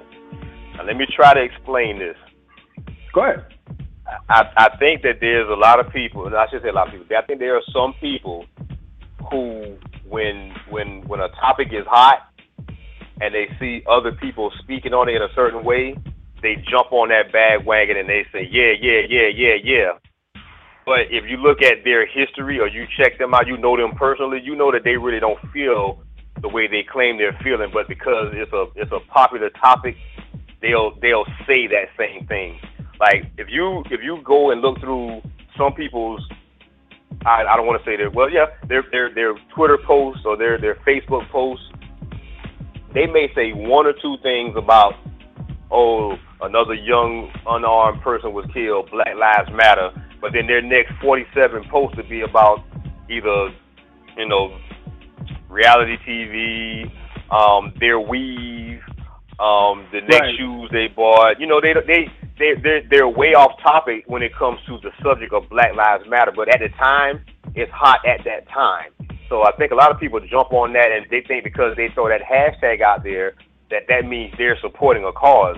But it kind of takes more, just in my opinion, it takes more than just hashtagging a, a phrase and not doing anything else, not going any further. Like, do you know anything about these cases that's going on? Do you know why the situation happened? Do you know what led up to this situation happening? Do you know anything other than a policeman shot an unarmed person and they died? Do you know anything else about the situation? And in some cases, if you check some people, they don't know any more than that. So when I see the, the hashtag Black Lives Matter, I got to be honest, I'm not really impressed anymore like I was at first. At first, I was like, oh shit, black solidarity. That's all right. People stepping up. They finally Mhm. saying something. But then, like when the momentum slows down, then you know they don't say the same thing. You you don't see that hashtag anymore. But the moment it becomes hot again, some of those people will say something else again, and then they'll go back to their regular lives. Like I'm not saying that you gotta 24/7 live a militant lifestyle. That's not what I'm saying. But if you're gonna be the person or one of the people that actually has the courage to post something that includes Black Lives Matter, I think you should at least have some information on what's going on in more than just that one little piece of information on that one little case. And if you're not going to go any further than that, just my personal opinion, I think you should save your grandstand and, and do it in front of your family and friends. Social media has given people a platform that I don't really like all the time because they don't really believe in the cause, so to speak. They don't really follow up with the cause. They they just put a hashtag out there or put a one little story out there and that's it. And I don't really like that. I don't I don't really appreciate people who do things like that. I want to have a, a open conversation with multiple people about the situation and find out what they know that I don't know, what I know that they don't know. Share information, spread it around. Let's get this thing rolling. But a lot of people, all they really want to do is they want to feel like a part of a movement when it's popular. But then when it's time to really get deep into it, they don't follow up. So the hashtag itself, that hashtag, it has been minimal to me because I just don't see people following through. Now the cause, the actual cause of Black Lives Matter, that's a different scenario. That means a Right. lot. I wish more people would actually be involved in the actual cause that we should matter more than just I don't know a vote or or just public housing. We should matter more than that. But the actual hashtag, I think that's been abused to the point to where when I see certain people do it now, I scroll right on back because I know the next two posts are going to be about they're going to post a black black people fighting. You know, they they post people fighting blacks fighting each other or the little flag challenge, these little stupid ass challenges. They post those little joints of videos are real funny. But I don't know how you can say Black Lives Matter in one post, but then go around posting these WorldStar posts or that little the, the mentally challenged dude, the him dude. I don't know how you post those posts, but then say Black Lives Matter. You're mocking that. To me, you're mocking that mantra when you post that hashtag, but then turn around and still post all the mockery and the foolishness that goes along with why some people think Black lives don't matter. Okay, okay, that's deep right there. What what about you, Vince? Uh, when you see hashtag hashtag Black Lives Matter, what comes to mind? Oh man, uh, the first thing that comes to mind is is one. I was happy when I first saw it. You know, when it first started popping up, and uh, I saw that you know people decided to take the social media platform to kind of have something more to say than just you know you know what I did at the club or is lit at uh at so and so last week. Um, so I was happy to see that, and I, I think it's a great. Uh, not move the movement itself is great, but the hashtag I think was a great thing when it when it first started. Like D said, a lot of people kind of jump on the bandwagon anything that's trending on social media. So you see people posting stuff that, um, you know, you really like. Be, are you really serious about what you're trying to say? But I kind of disagree with D in a little bit in that I still think it's important if you never post anything at all that if when the time comes that you say something, um, Right. regardless of, of what you what you're you're doing all the other times of the year. I think um, I think when the time comes, it's important for you to step up and say something. Now you may not be at the front of the march, but everybody's got a, a, a role to play and, and a part to play. Um, so, but I think it's important that you do say something. And uh, so I'm I I still embrace the hashtag when I see it. I, I think it's it's it's a good thing and it's a, a great thing to see young people who before it uh, it appeared, I really had no confidence that they were really uh, political or united or about anything other than you know tight jeans and and uh, Lil Wayne lyrics or something like that. So right. um, that that brought a sense of, of, of confidence to me that they were they were about a lot of important issues and they were out to, to try to do a lot of things because it was really the young people who really started that. People my age uh, would be classified as those bandwagon jumpers. Um, As Mhm. far as the hashtag is concerned, we may be involved in real life things in the movement and trying to uplift our communities, but as far as that hashtag, that that's a that's a young people thing, and so um, so I think it's an important thing, and I and I still embrace it, and I think it's a a, a powerful thing that can be used, and it has a lot of potential to be used. Uh, and I think it has been in the last uh, year or so that it's been used in a in a, in a great way. Um, I think it may be time to graduate to something else. I think it may have lived its life. That we, you know, there may be a new term, a new phrase, or something else. Um, maybe a, a, you know, a plan or something that goes along with that. Um, that that it's time for that to step forward, um, and the and the hashtag maybe it's time for it to to kind of fade to the back. But uh, like I said, I still embrace it, and I think it's a I think it's a good thing. Yeah, I, I think um, much like you guys, when I initially saw it, I think seeing those uh, the hashtag and then seeing the uh, you know the responses of people and the movement that was behind it uh, was very encouraging because you know for a long time, you know we we we and like you said, Vince, I think what really happened was we saw a, a movement from the youth and we often, you know, kind of scoffed at the youth, thinking that you know that they were just about other things and really not anything that they would actually stand up and fight for anything. Um, I think, um, I think now when I see it, I'm. It just much like D. I think it depends on who actually posts it. Um, if it's somebody who, uh, if it's somebody who I know is about positivity or uplifting the people, then I'm I'm more apt to read what they have to say behind it. Um, but if it's just somebody who's kind of just jumping on the bandwagon, but the hashtag actually means a lot. It means that we do matter. It, it we shouldn't have to say Black Lives Matter, and I know other people have said, well, all lives matter or blue lives matter. I mean, the fact that we have to say that in and of itself is a problem. You know, I mean, we just saw and we talked about it on the show. We did an entire show about Charleston. And the first thing I said when I came on the air was if you're not safe in church, I don't know where Mhm. you're safe at. Praying. Right. If you're not safe in the house of the Lord, I don't know where you're safe at. Um, so Black lives do matter, and and and they the beyond the phenomenon of the hashtag and what people have posted. I think at the end of the day, we can't lose sight of that. We have to understand that we've gone through a lot, and we need to be able to use these venues of social media to the to the our to our full potential to get the word and our message out there because we have a voice and our voices count and you have to create a, an environment to facilitate that. If you don't then you know like you said D one minute you're talking about Black Lives Matter and the next minute you're posting something about twerking you know what I'm saying? So there's there's got to be con- some consistency in those that post that type of stuff. But um, I'm generally happy when I see the hashtag.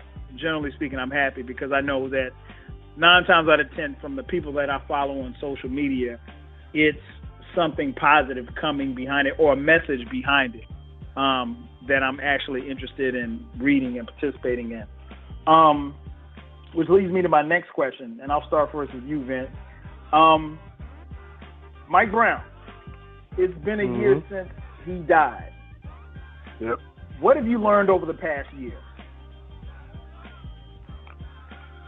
Like you said, I'm not safe anywhere. That's that's the main thing I've learned. Not that I didn't know that, but I think there's a little level of complacency you get um, when when certain things are not happening. But this last year, even before that, if you go even back to um, um, I can't think of his name, the young the young boy in uh, Florida got Trayvon. by the Trayvon. yeah, Trayvon, Martin. Martin. Um, even if you go back to that point, you're not safe in your own neighborhood. You're not safe, you know, going to the store, at church, you know, anywhere. And um, I think the one lesson that I, I seem to keep coming back to in my mind, uh, the more these incidents start occurring, is at some point we got to start policing our own community. you know, we gotta step up and say, hey, you know, we gonna make sure things are straight on our block. We gonna make sure that there's Right. nobody come in our neighborhood that is not uh, about something or, or has some business in our neighborhood. And I think we've got to go almost back to even, and we don't live in, for the most part, we don't live in the same neighborhood because we've all moved to, you know, out in the suburbs or here and there, and we don't necessarily live around black people as much as we used to. Um, but I think we've got to we've got to see ourselves as one, which I think we're starting to embrace again because I think we got away from that a little bit, and we, we just have to we have to look out for one another more than we have before. And I I've been there, like I said about the last topic, kind of uh, a little prideful about the fact that people have kind of stood up and said, you know, we all are united in one in in this cause and this our commonality of being black and I think um, that's a good thing. And I think you know, just just looking at the trends, the fact that all the you know all the sisters are going natural, that that things are, I, I feel like things are going to a, a place where we can we may make some significant strides. I hope that anyway. Um, I know obviously we got a lot of problems. We got a lot of things Right. that we have to work on. But um, I'm hopeful. I'm I'm an optimist. I'm not a person who's a pessimist at all. So uh, you know, I look for things to get better. And you know, as bad as this year has been, and it's been a horrible year. Don't get me wrong. Yeah, it has. Um, It has. there have been things that made me look at it and say, hey, well, we, we're going to move in that right direction. We just, we just, we got to get organized. We got to get, you know, um, step up and, and do it for ourselves and stop looking for other people to do it for us. No doubt, no doubt. What about you, DLuvhall? Um, like I said, a year uh, since Mike Brown has passed away, uh, violently and tragically murdered there in Ferguson. Um, what, what have you learned over this past year, man? what have I learned over the past year since Mike Brown's murder? Oh man, basically what I've learned over the past year is that keyboards and cameras give cowards confidence. That's all I've really learned. Mm-hmm. There's nothing that's there's nothing that happened with him that's surprising. Cops have been there have been some cops, some that have been rogue cops for decades. That's that's that's always been the case. And unfortunately it may always be the case. I can't say that I'm surprised, so I can't say that I've learned anything. Um the the the people who support the the rogue cops they're always the ones, or seemingly they they're the ones who they've been just like the, the Trump supporters. They've been waiting on somebody to do something that they've wanted to do or say, so they can say, "Well, yeah, that was the right thing to do," and they have absolutely no kind of any kind of evidence that states that it was the right thing to do, other than it was a young black man. Right. I I don't want to touch too much into you know other topics when I try to say this, but there's there there's this thing called endangered species. You know, the lion who got killed and eagle, bald eagles, all that shit. Well, black people have been an endangered species from the time they landed on this on this his his land, and Yes, people try to disregard people try to disregard that and want to say, well, things are better. Y'all got a black president, you know, y'all y'all blah blah blah. That didn't make anything better. It really did not for not for the common black person, and not just black males, but black females as well. Mike Brown's situation was, Mhm. was was a tragedy. Um, Trayvon Martin tragedy. My man in New York with loose cigarettes was a tragedy. But there's also Yeah, black women unarmed. There's also young black women, unarmed black women who are turning up dead in jail cells, hanging themselves allegedly, or other situations that aren't being talked about as much as these young black men. And I mean, there's nothing that I have learned over the past year. Or I, there's nothing that I've heard or read about over the past year that I can say I wasn't already made aware of that taught me anything. This has been happening for so long that unfortunately some people are numb to it and they've kind of given up hope and I I want them to to revitalize themselves, get re reinvigorated, so to speak, and kind of get back in the game. Because I understand it's hard. People don't understand right. how hard it is to continually talk about these things and go to these rallies and go to these meetings and read documents and all kind of things to try to learn more about legal stuff and and and how or why things work.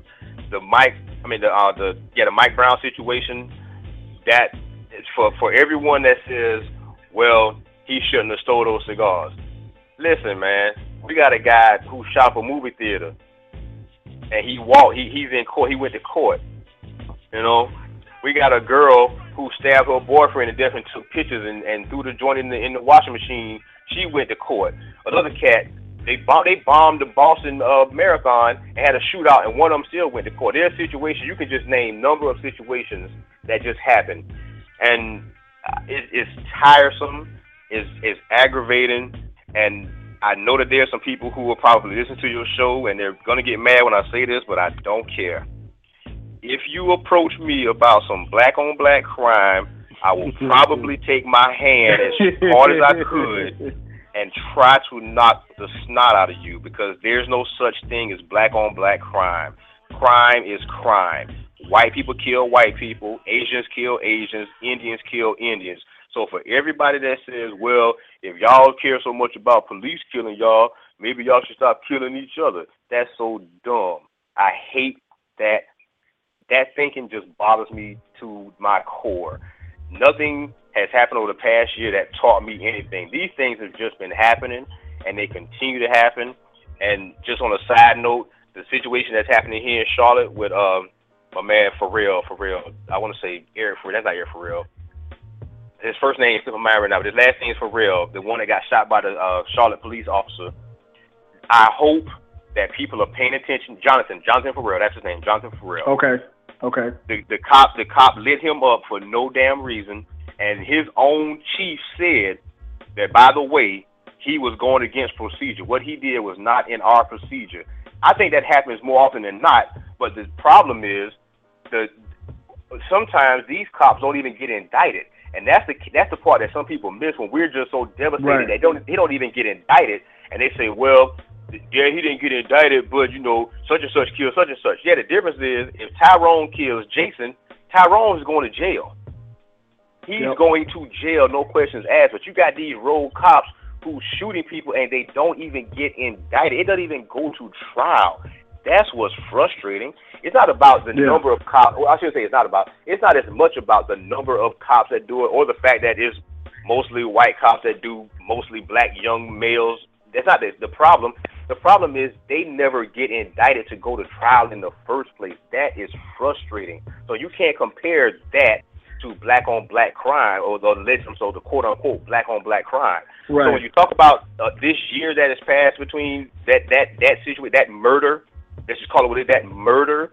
And today, I haven't learned anything other than cowards are going to be cowards and get behind their keyboards and they're going to spew all this hatred like it was the right thing to do. Oh, you weren't there, you don't know.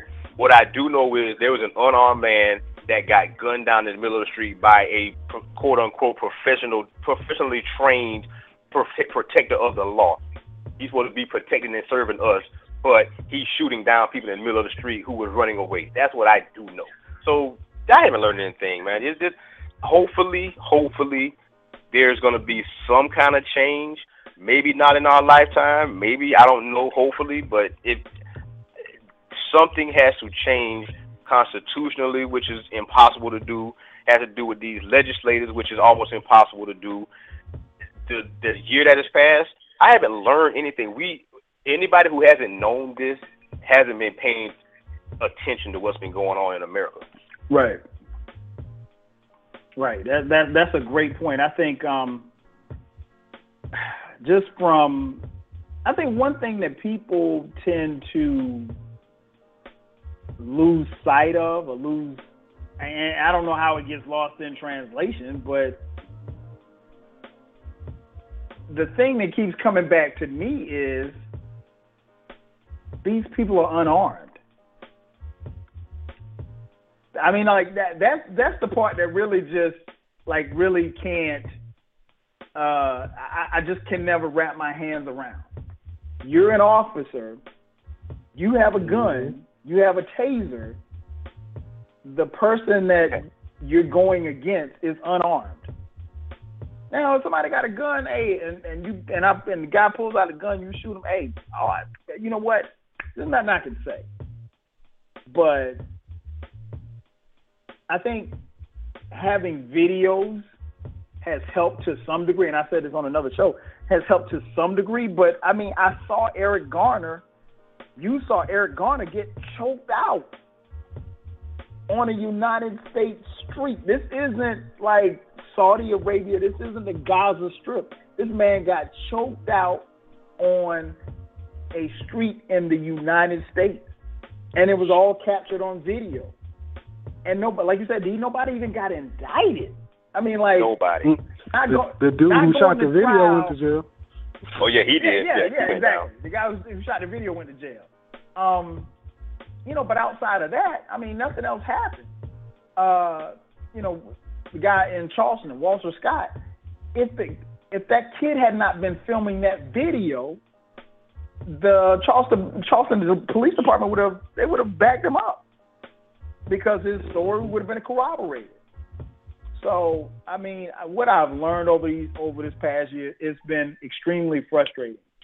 Um, and as much as I don't like talking about this stuff because I think it's it's really sad at the end of the day because you know having kids you have to explain this, but this is the world that we live in, and I and I really Mhm. thought when I was ex- when when when the world was explained to me as a child and my parents told me about you know how things were in the 70s and 60s and stuff like that that things would be better.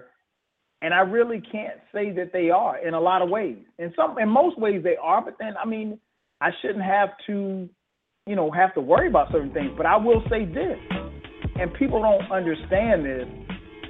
I think we have a situation where we know that in reality the like you said, using the example of Jason and Tyrone, I think people are bothered by that. I I, I don't know that people are necessarily um, sad or, or oblivious to the the gun violence that happens in our community. We're not, quote unquote, black on black crime, if you will. But I will say this much: people want to talk about that, but they don't talk about the social and economic situations that put that that have been put in place for these people to where they feel like they have to kill each other. Exactly. Nobody wants to talk about that.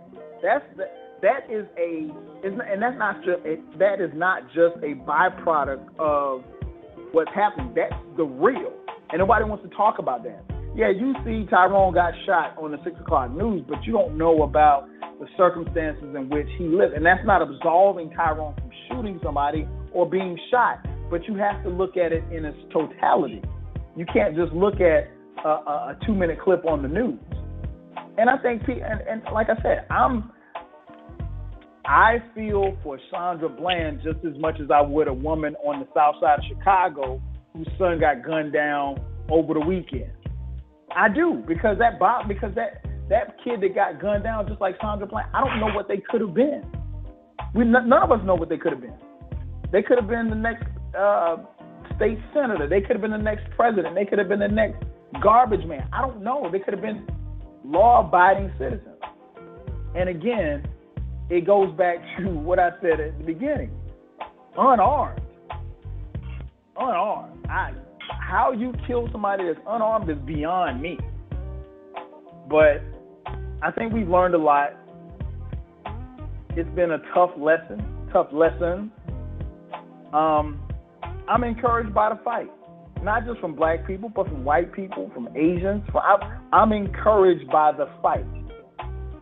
I'm encouraged when I see people like I saw this morning standing on I-70 in St. Louis blocking traffic. You know, if you can't, you can't fight the police, but you, if if you have people or organizations that support that kind of behavior, you can shut them down with your money. Money talks. Economic boycott. I mean, and, one thing our boy uh, VA always talks about is mobilizing, and that's one thing I love about this movement, this Black Lives Matter movement, this social movement, is that what you're seeing is the mobilization of people. And we saw it in the 60s. And that part to me is encouraging. And not just from black people, from all races. That's encouraging to me because it, it, people are basically saying, well, look, I'm not going to stand for it anymore. I'm not going to stand for it. I'm not going to take it. And so when you get that, then you have progress. Then you have progress. Uh, 347 215 7162 is the phone number to call. And 347 215 7162. Uh, the topic tonight in the news we got three microphones, three great minds, three sets of strong minded opinions. I am your host, 12 Kyle, joined by my partners, my man Vince and my man DLuvhall. We're taking you up until the top of the hour. Uh, so you got time to get on the phone, give us a call. Uh, keep the comments coming on Facebook and Twitter. They're coming in so fast. To be honest, I haven't had a chance to respond to them all. Um, on a lighter note, DLuvhall. Let's lighten it yes. up a little bit, man.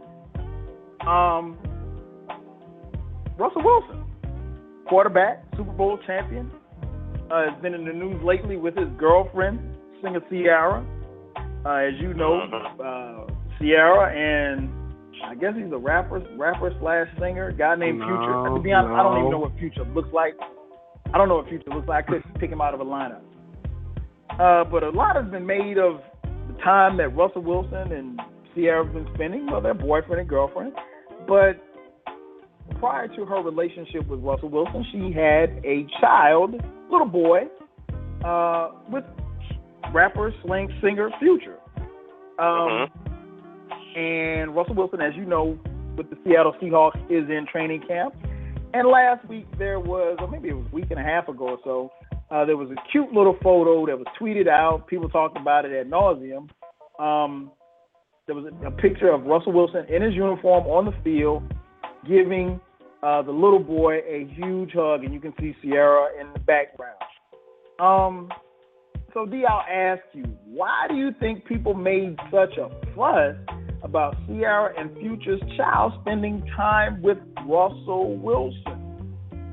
Because it's cute. That's all. Because it's a cute thing to talk about. I mean, listen. I don't I don't I don't know them personally, so it's hard for me to speak on their their, relationships between all of them. But let me just say this. I I don't I don't I don't have questions about Ciara because she's a black woman, which some people love to say. I don't I don't question her because of that. I've questioned her because of choices she's made in the past, period, in relationship dealing with relationships. I mean, I've always had questions about her. She dealt with Bow Wow crying out loud. I had questions from that day. But when she started dealing with this dude and I read that they had like five or six kids with five or six different women already, I was like, why would she deal with him? She could actually have her pick of the litter, so to speak. But Right. she she she stayed where she dealt with him, and you know she was with all the kids, and she was doing the stepmommy thing, blah blah blah. And then when they broke up, however they broke up, whenever they broke up, is is alleged that he left her when she was pregnant, whatever the case may be. I don't know how that worked. I don't know them. I don't know them.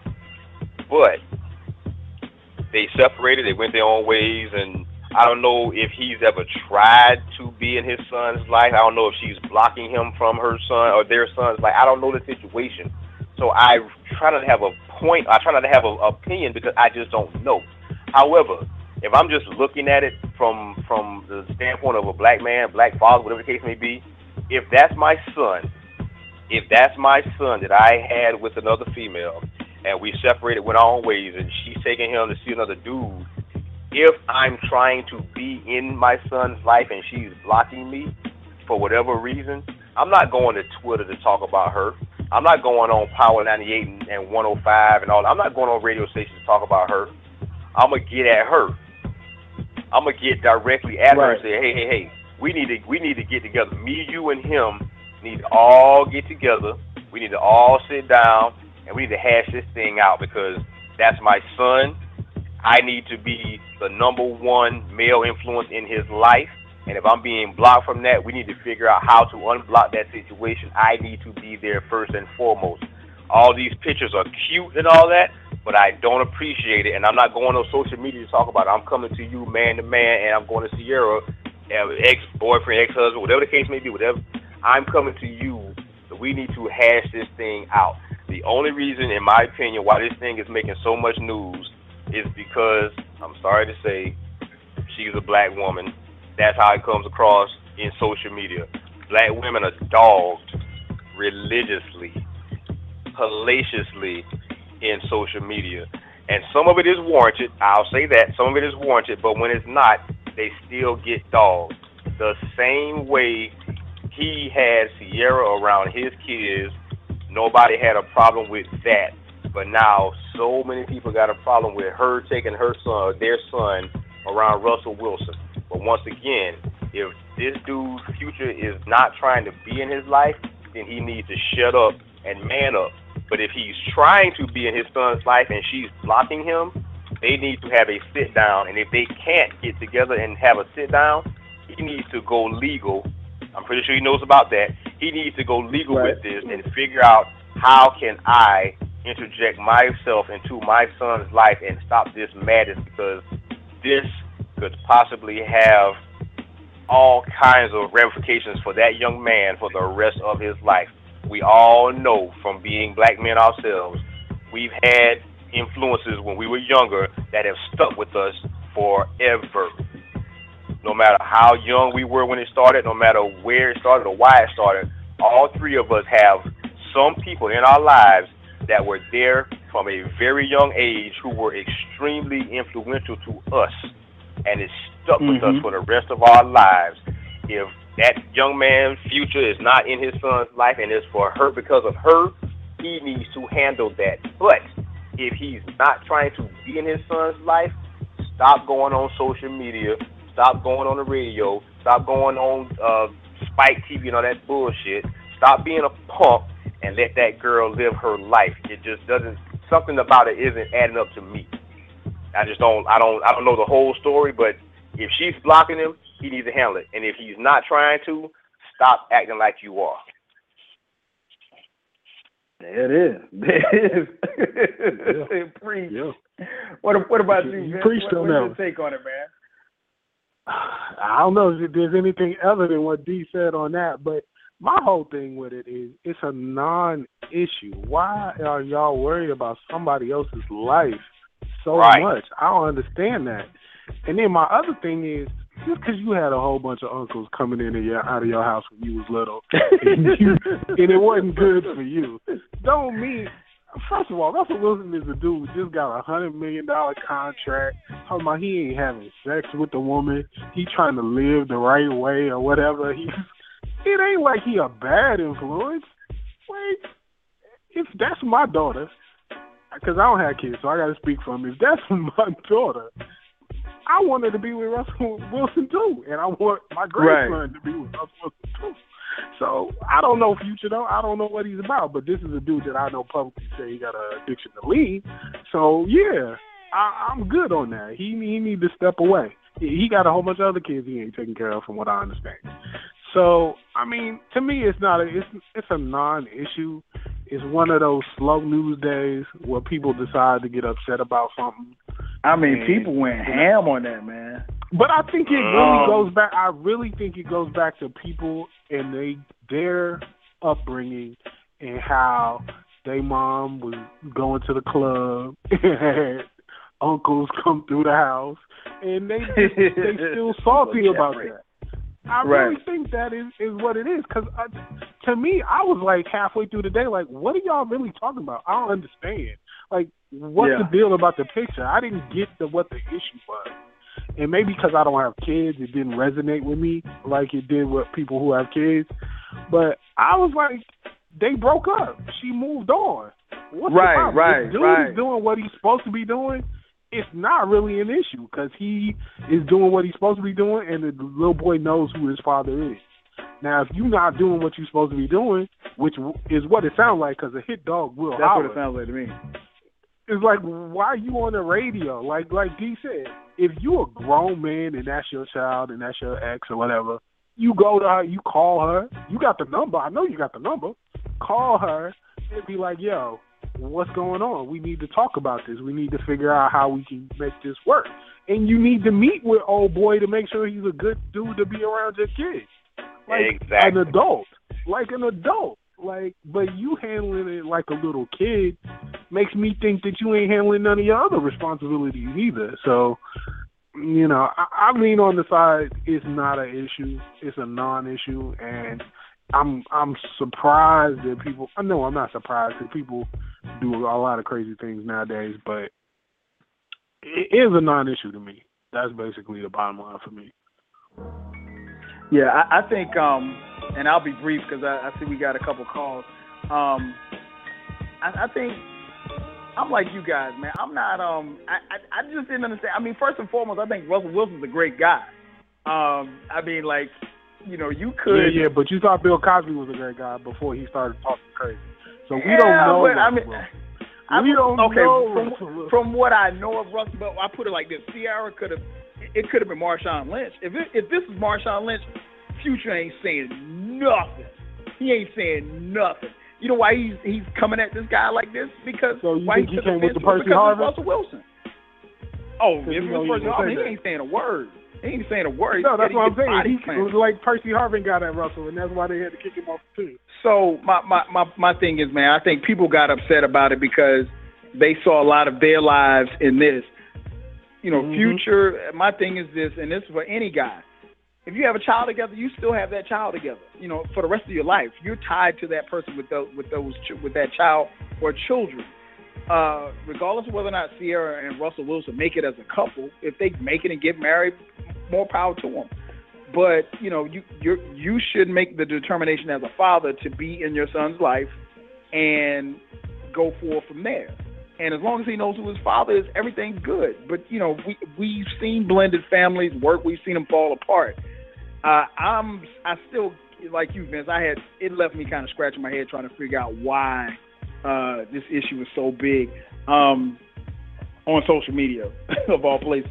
Let's jump to the phone lines. Let's go to area code seven five seven. My man, Uh-oh. P.A. Easy. P.A. What up? Man, what it do, what it do, what it do. Uh-oh. Uh-oh.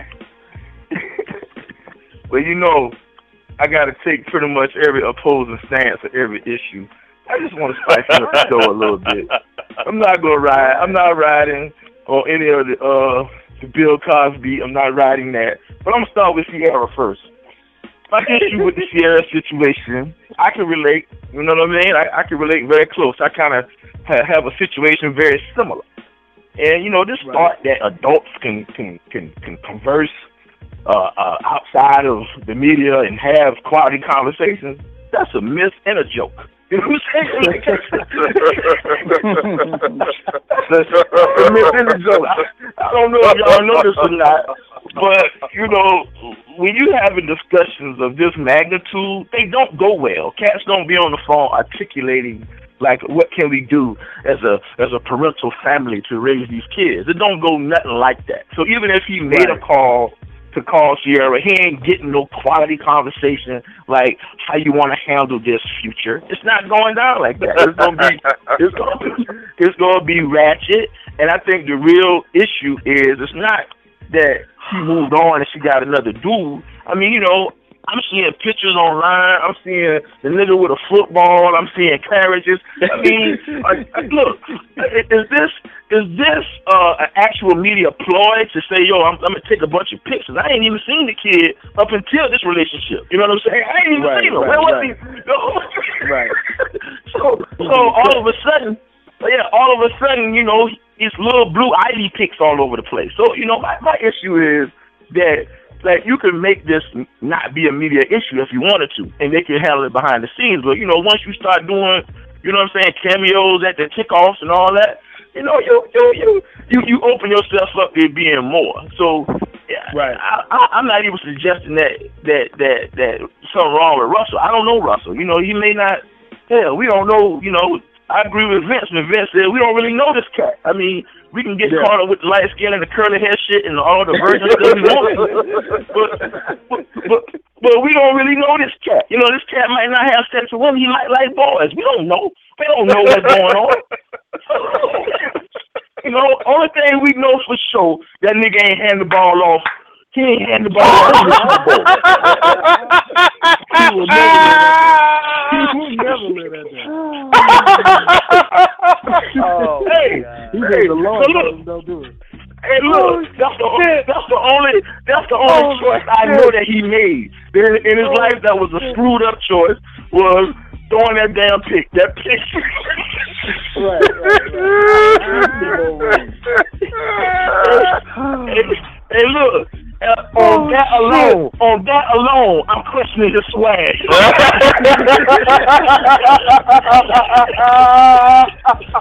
Oh, You are Oh, stupid. oh, shit. Oh my God. So, all right, my now I'm off for God. I'm off for Ciara, but I just really Oh think it's a media, God. it's a it's a media it's a media strategy going on with the whole, you know, I'm gonna make you jealous type thing. So it's corny. They can handle it behind the scenes, so I agree with that.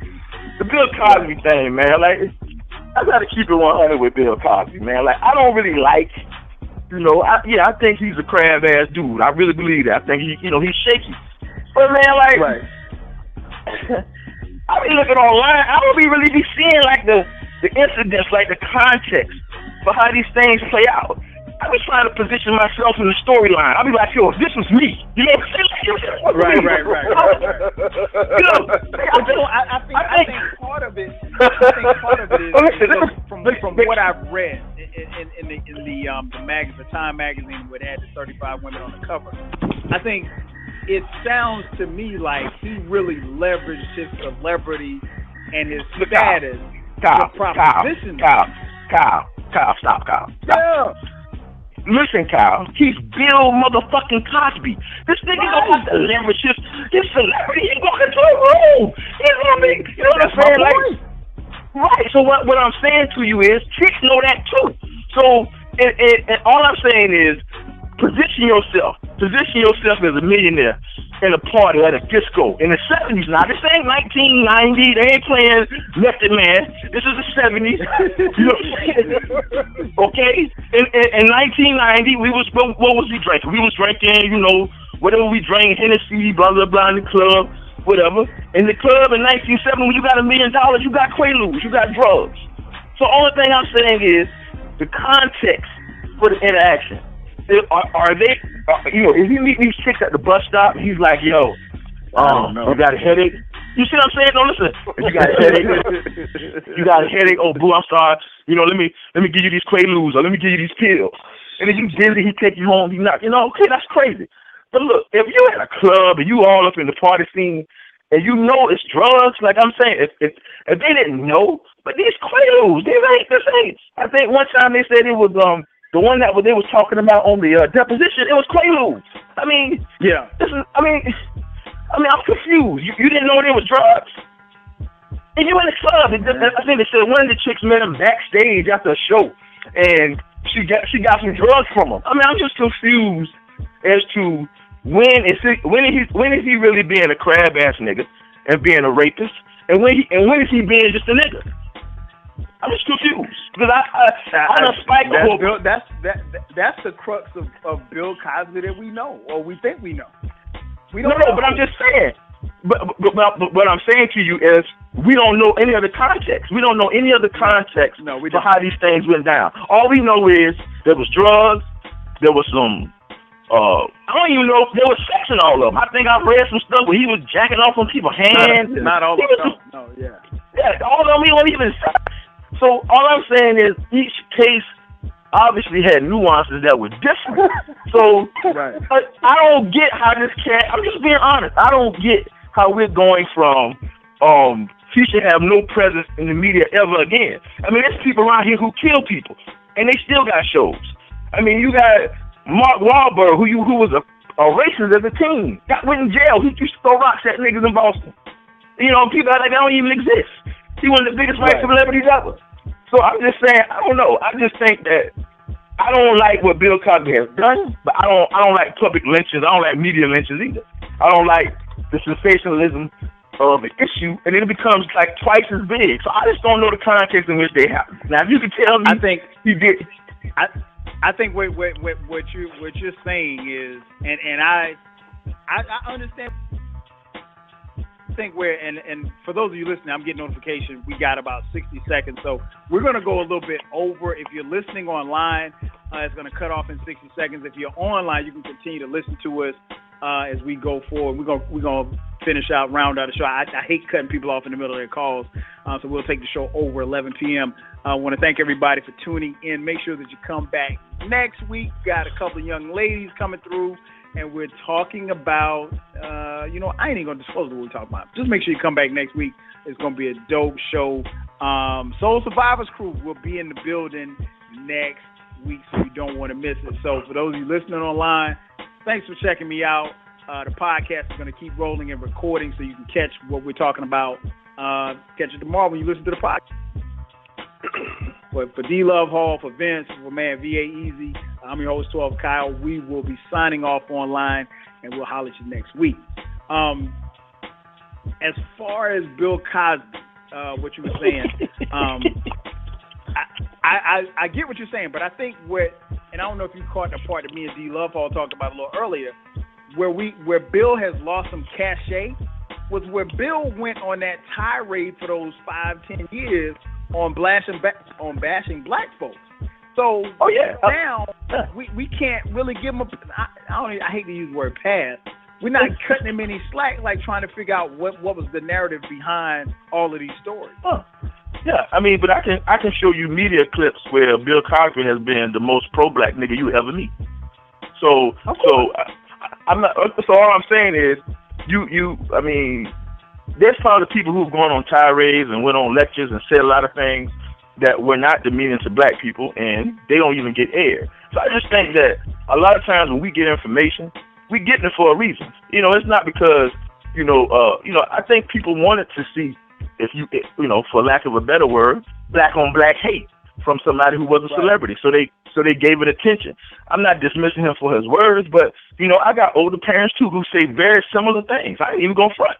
My parents have said some very condescending things about other black people that wear their pants low and whatever because they come from a different era. I, you know, to me, I just put that in this category, and I say, yo, you you you, you ignorant, and you ain't you ain't seen it all yet because you stuck in a generation where it was a certain kind of way. But they they aired that, and they gave us that, and they gave it to us a lot for whatever reason. You know what I'm saying? Like I don't, I I disagree with that position, but I don't agree with everybody's position on a lot of things. Right. I mean, you know, I'm not a I'm not an OJ fan either. OJ wasn't even a nigga until he killed a white chick. And then when OJ Look, and look, and when he got off, niggas was like, yo, I'm riding with OJ. You know what I'm saying? Like, niggas was riding. Niggas was riding with OJ. So we like, yeah, he got off, man. He beat the system. So I just think that with with his legacy, in terms of his legacy, I just think that, you know, I, I'm I'm I'm not with the whole bearing his legacy and he don't exist and his contribution to society is, should be totally like terminated. Nah, nah, I, what I would like to see is each one of them forty chicks. I would love to see them all go to trial. I, I would love to see that. Oh, trust me, they they would love, they would want to if they could. That's Yeah, I mean, but look, But I know, but I'm saying even if it wasn't a statute of limitation, just ideally, I would love to see them stand up against a cross examination with a high power lawyer. I would love it. I would love it because just like they tell black men when you get stopped by the police, you know, cow cow, don't say nothing, don't talk aggressive, keep your hands on the steering wheel, do all these things. You know what I'm saying? Mm-hmm. So what do you tell women when they see celebrities? You, do you give them the same kind of protocol? You need to do X, Y, and Z when you meet a celebrity with drugs. I don't know. that's a good. That's a good topic. I mean, I'm just saying. I'm just I'm just throwing it out there because you know I know I know the rules when I get stopped by a cop. right, right. You know, right. shut the fuck up, don't say nothing, etc. I'm saying these society, you know, women, and I hate I know women hate to hear people talk about them and make them accountable for stuff like this, but you know when Stephen A. Smith opened up his mouth that one time and made a point that women got to be more careful about hitting a man, you can get hit back, and he almost lost his damn job. Yep, he almost lost his job. he almost lost his job. He ain't. He, he wasn't the one to say that. But I'm just saying, what- But, but but but was he not telling the truth? You know what? I, I I understood what he was saying. I think he could have he could have phrased it better. It was the end of his statement. He made it sound like almost like he would be blaming a woman. I don't think you can blame a woman for getting hit. But You know, but But you know what? Hold he, hold hold on. he almost Hold tried to justify it. It was it was But almost Kyle, I don't, I don't think, I don't think he was blaming. I don't think he was blaming the woman, Kyle. I, I got to say something about this one. I don't think when he said what he said, he was blaming the woman. I think Michelle Beadle took it that way because she, but for whatever reason, she she wanted to go at him, and I thought I thought her stance was kind of comical because she loves Floyd Mayweather, who's a known woman basher. Yes, Right. she had something to say about Stephen A. and his stance on if you don't want to be hit, don't hit a man.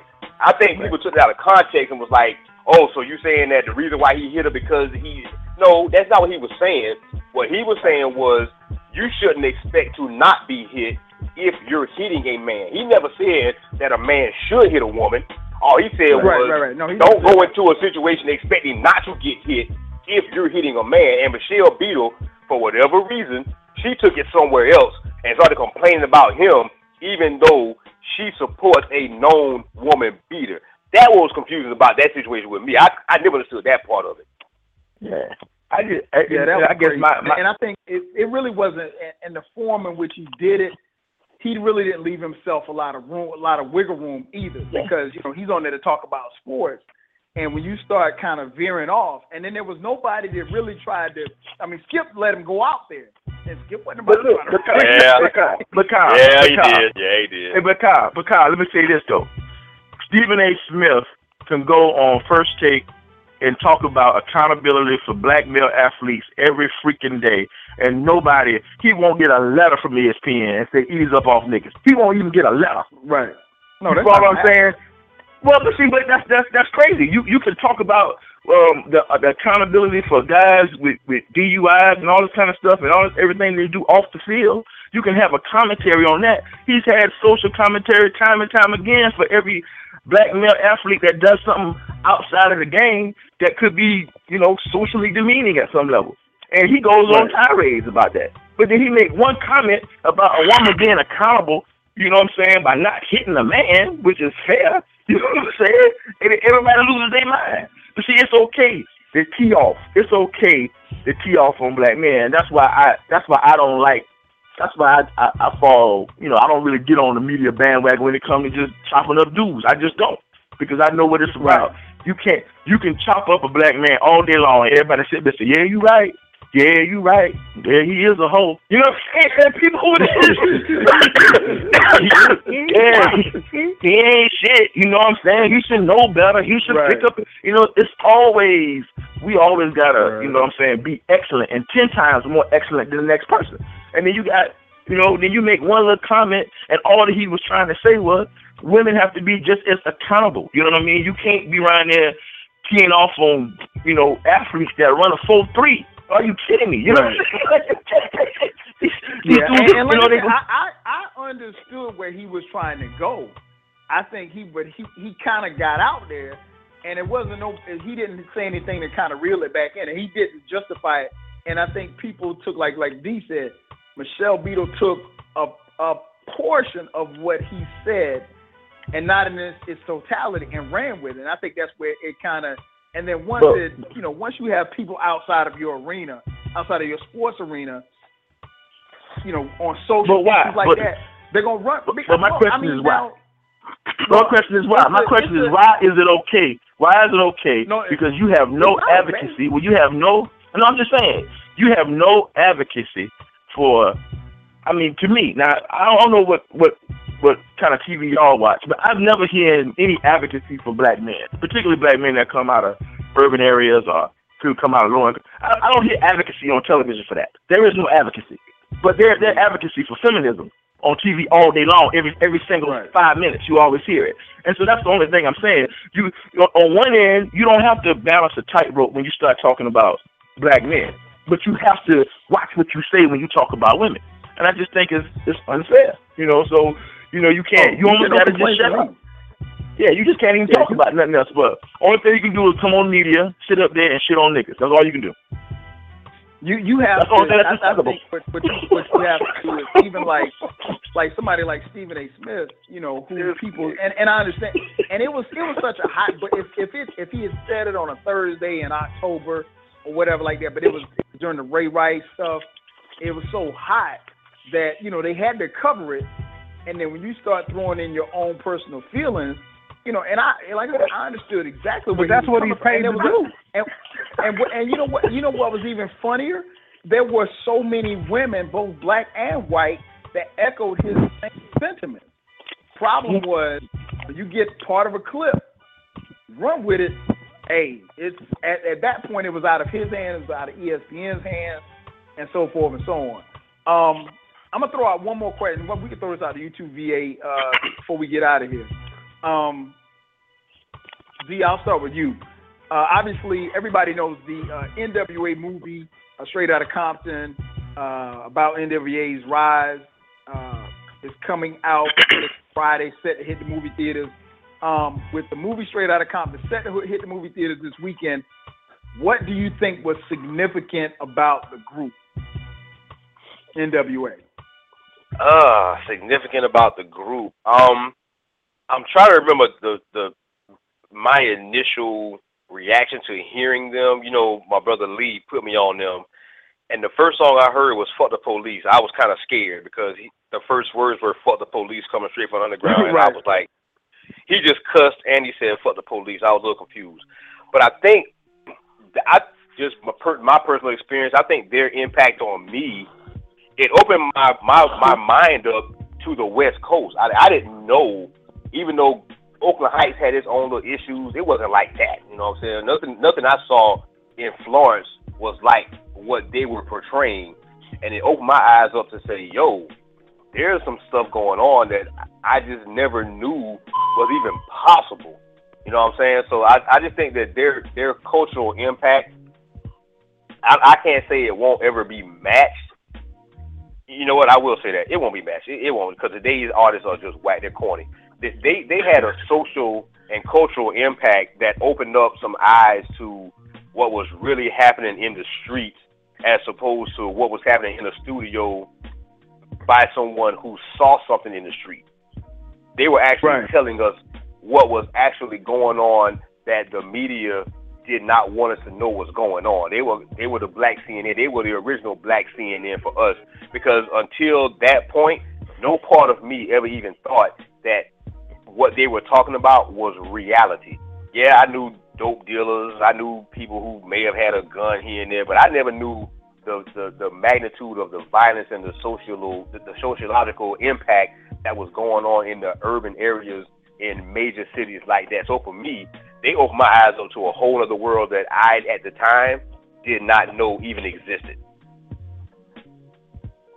No doubt, no doubt. What what about you, Vince? Uh, uh, NWA's and, and and NWA's impact.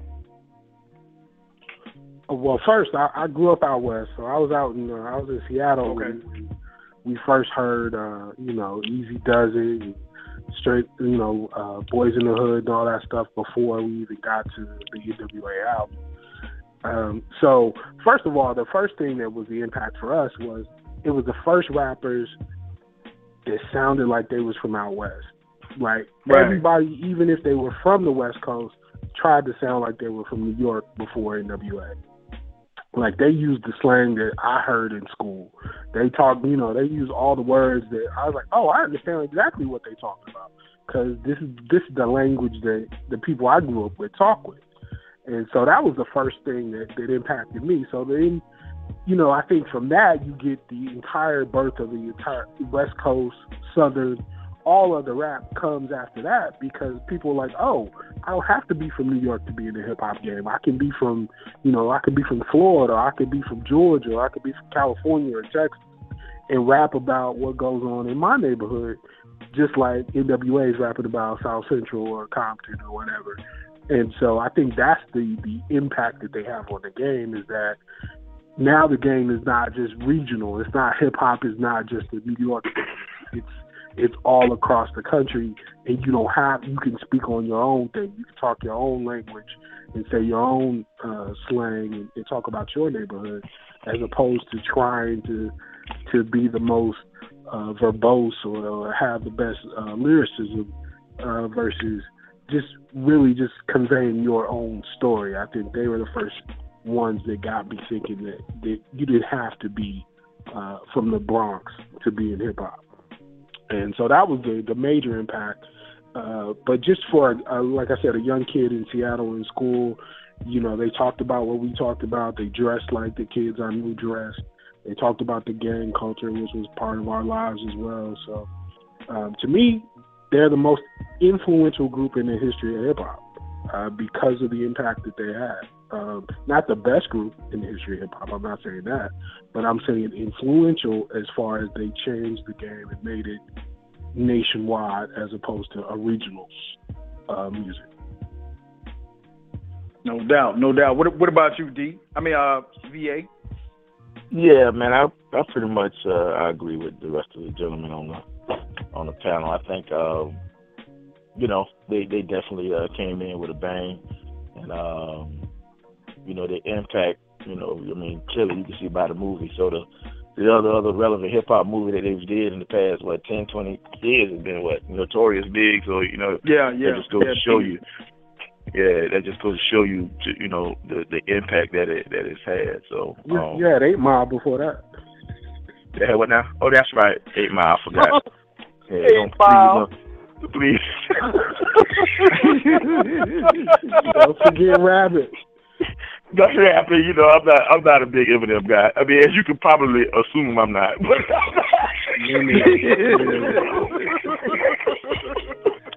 that, that was not hard to figure out. But uh, but um, but nah, I think absolutely, man. NWA. I'm looking forward. I hadn't even seen the movie yet, so I'm looking forward to seeing the movie. And um, yeah, I'm. I'm. Yeah, definitely. I agree with everything everybody said on that.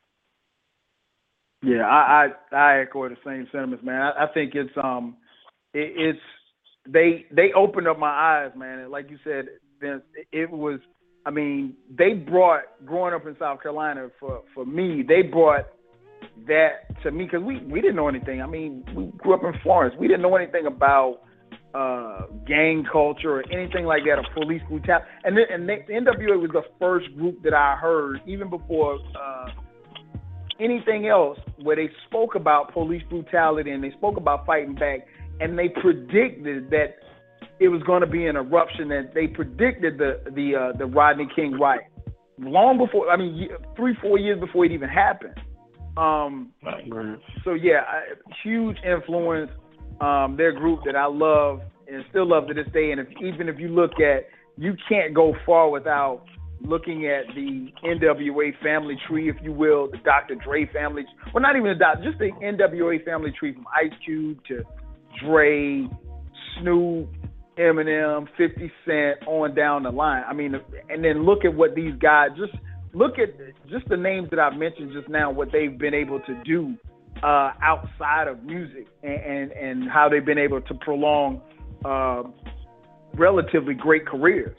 Um, but yeah, huge impact, man. I think what they did was they exposed us to so much, and they had a story to tell, and they and and they made the story as such to where you almost really wanted to kind of be engulfed in it. I mean, I just re- I just remember listening to their music and listening to Eazy-Duz-It and listening to Straight Outta Compton album and and Ice Cube record, and you just wanted to hear it more and more because it gave a side of life that you didn't. It didn't, and, and I don't think they glorified it by by any stretch of imagination. I think you know, of course, they didn't kill all those people in songs and stuff, but I think what it did was it just gave you ideas to what they were going through. And I think anytime you can connect and bring fans into it and make them kind of give them a, a, a picture of what you're going through, I think it's a good thing. And I think hip hop has definitely benefited from it.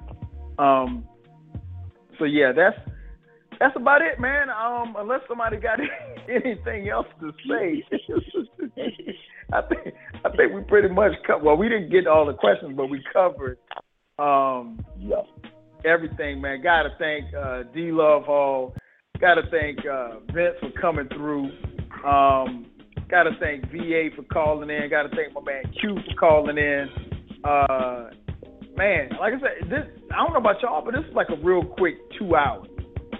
Uh, Yeah. this this might have been one of the quickest shows we've ever had. Um, hey, I was gonna call in earlier, Kyle, but then it, it happened fast. That's why I ain't talking. I mean, like fast. we literally, I like I looked up and we were at an hour. I was like, whoa! I was thinking about something like, whoa, man, it's going real fast. Um, but yeah, man. Again, shout out to DLuvhall and Vince. Anything y'all want to close out with, Vince? DLuvhall. I'm good, brother. You want to you, you want to promote your album, D? nope.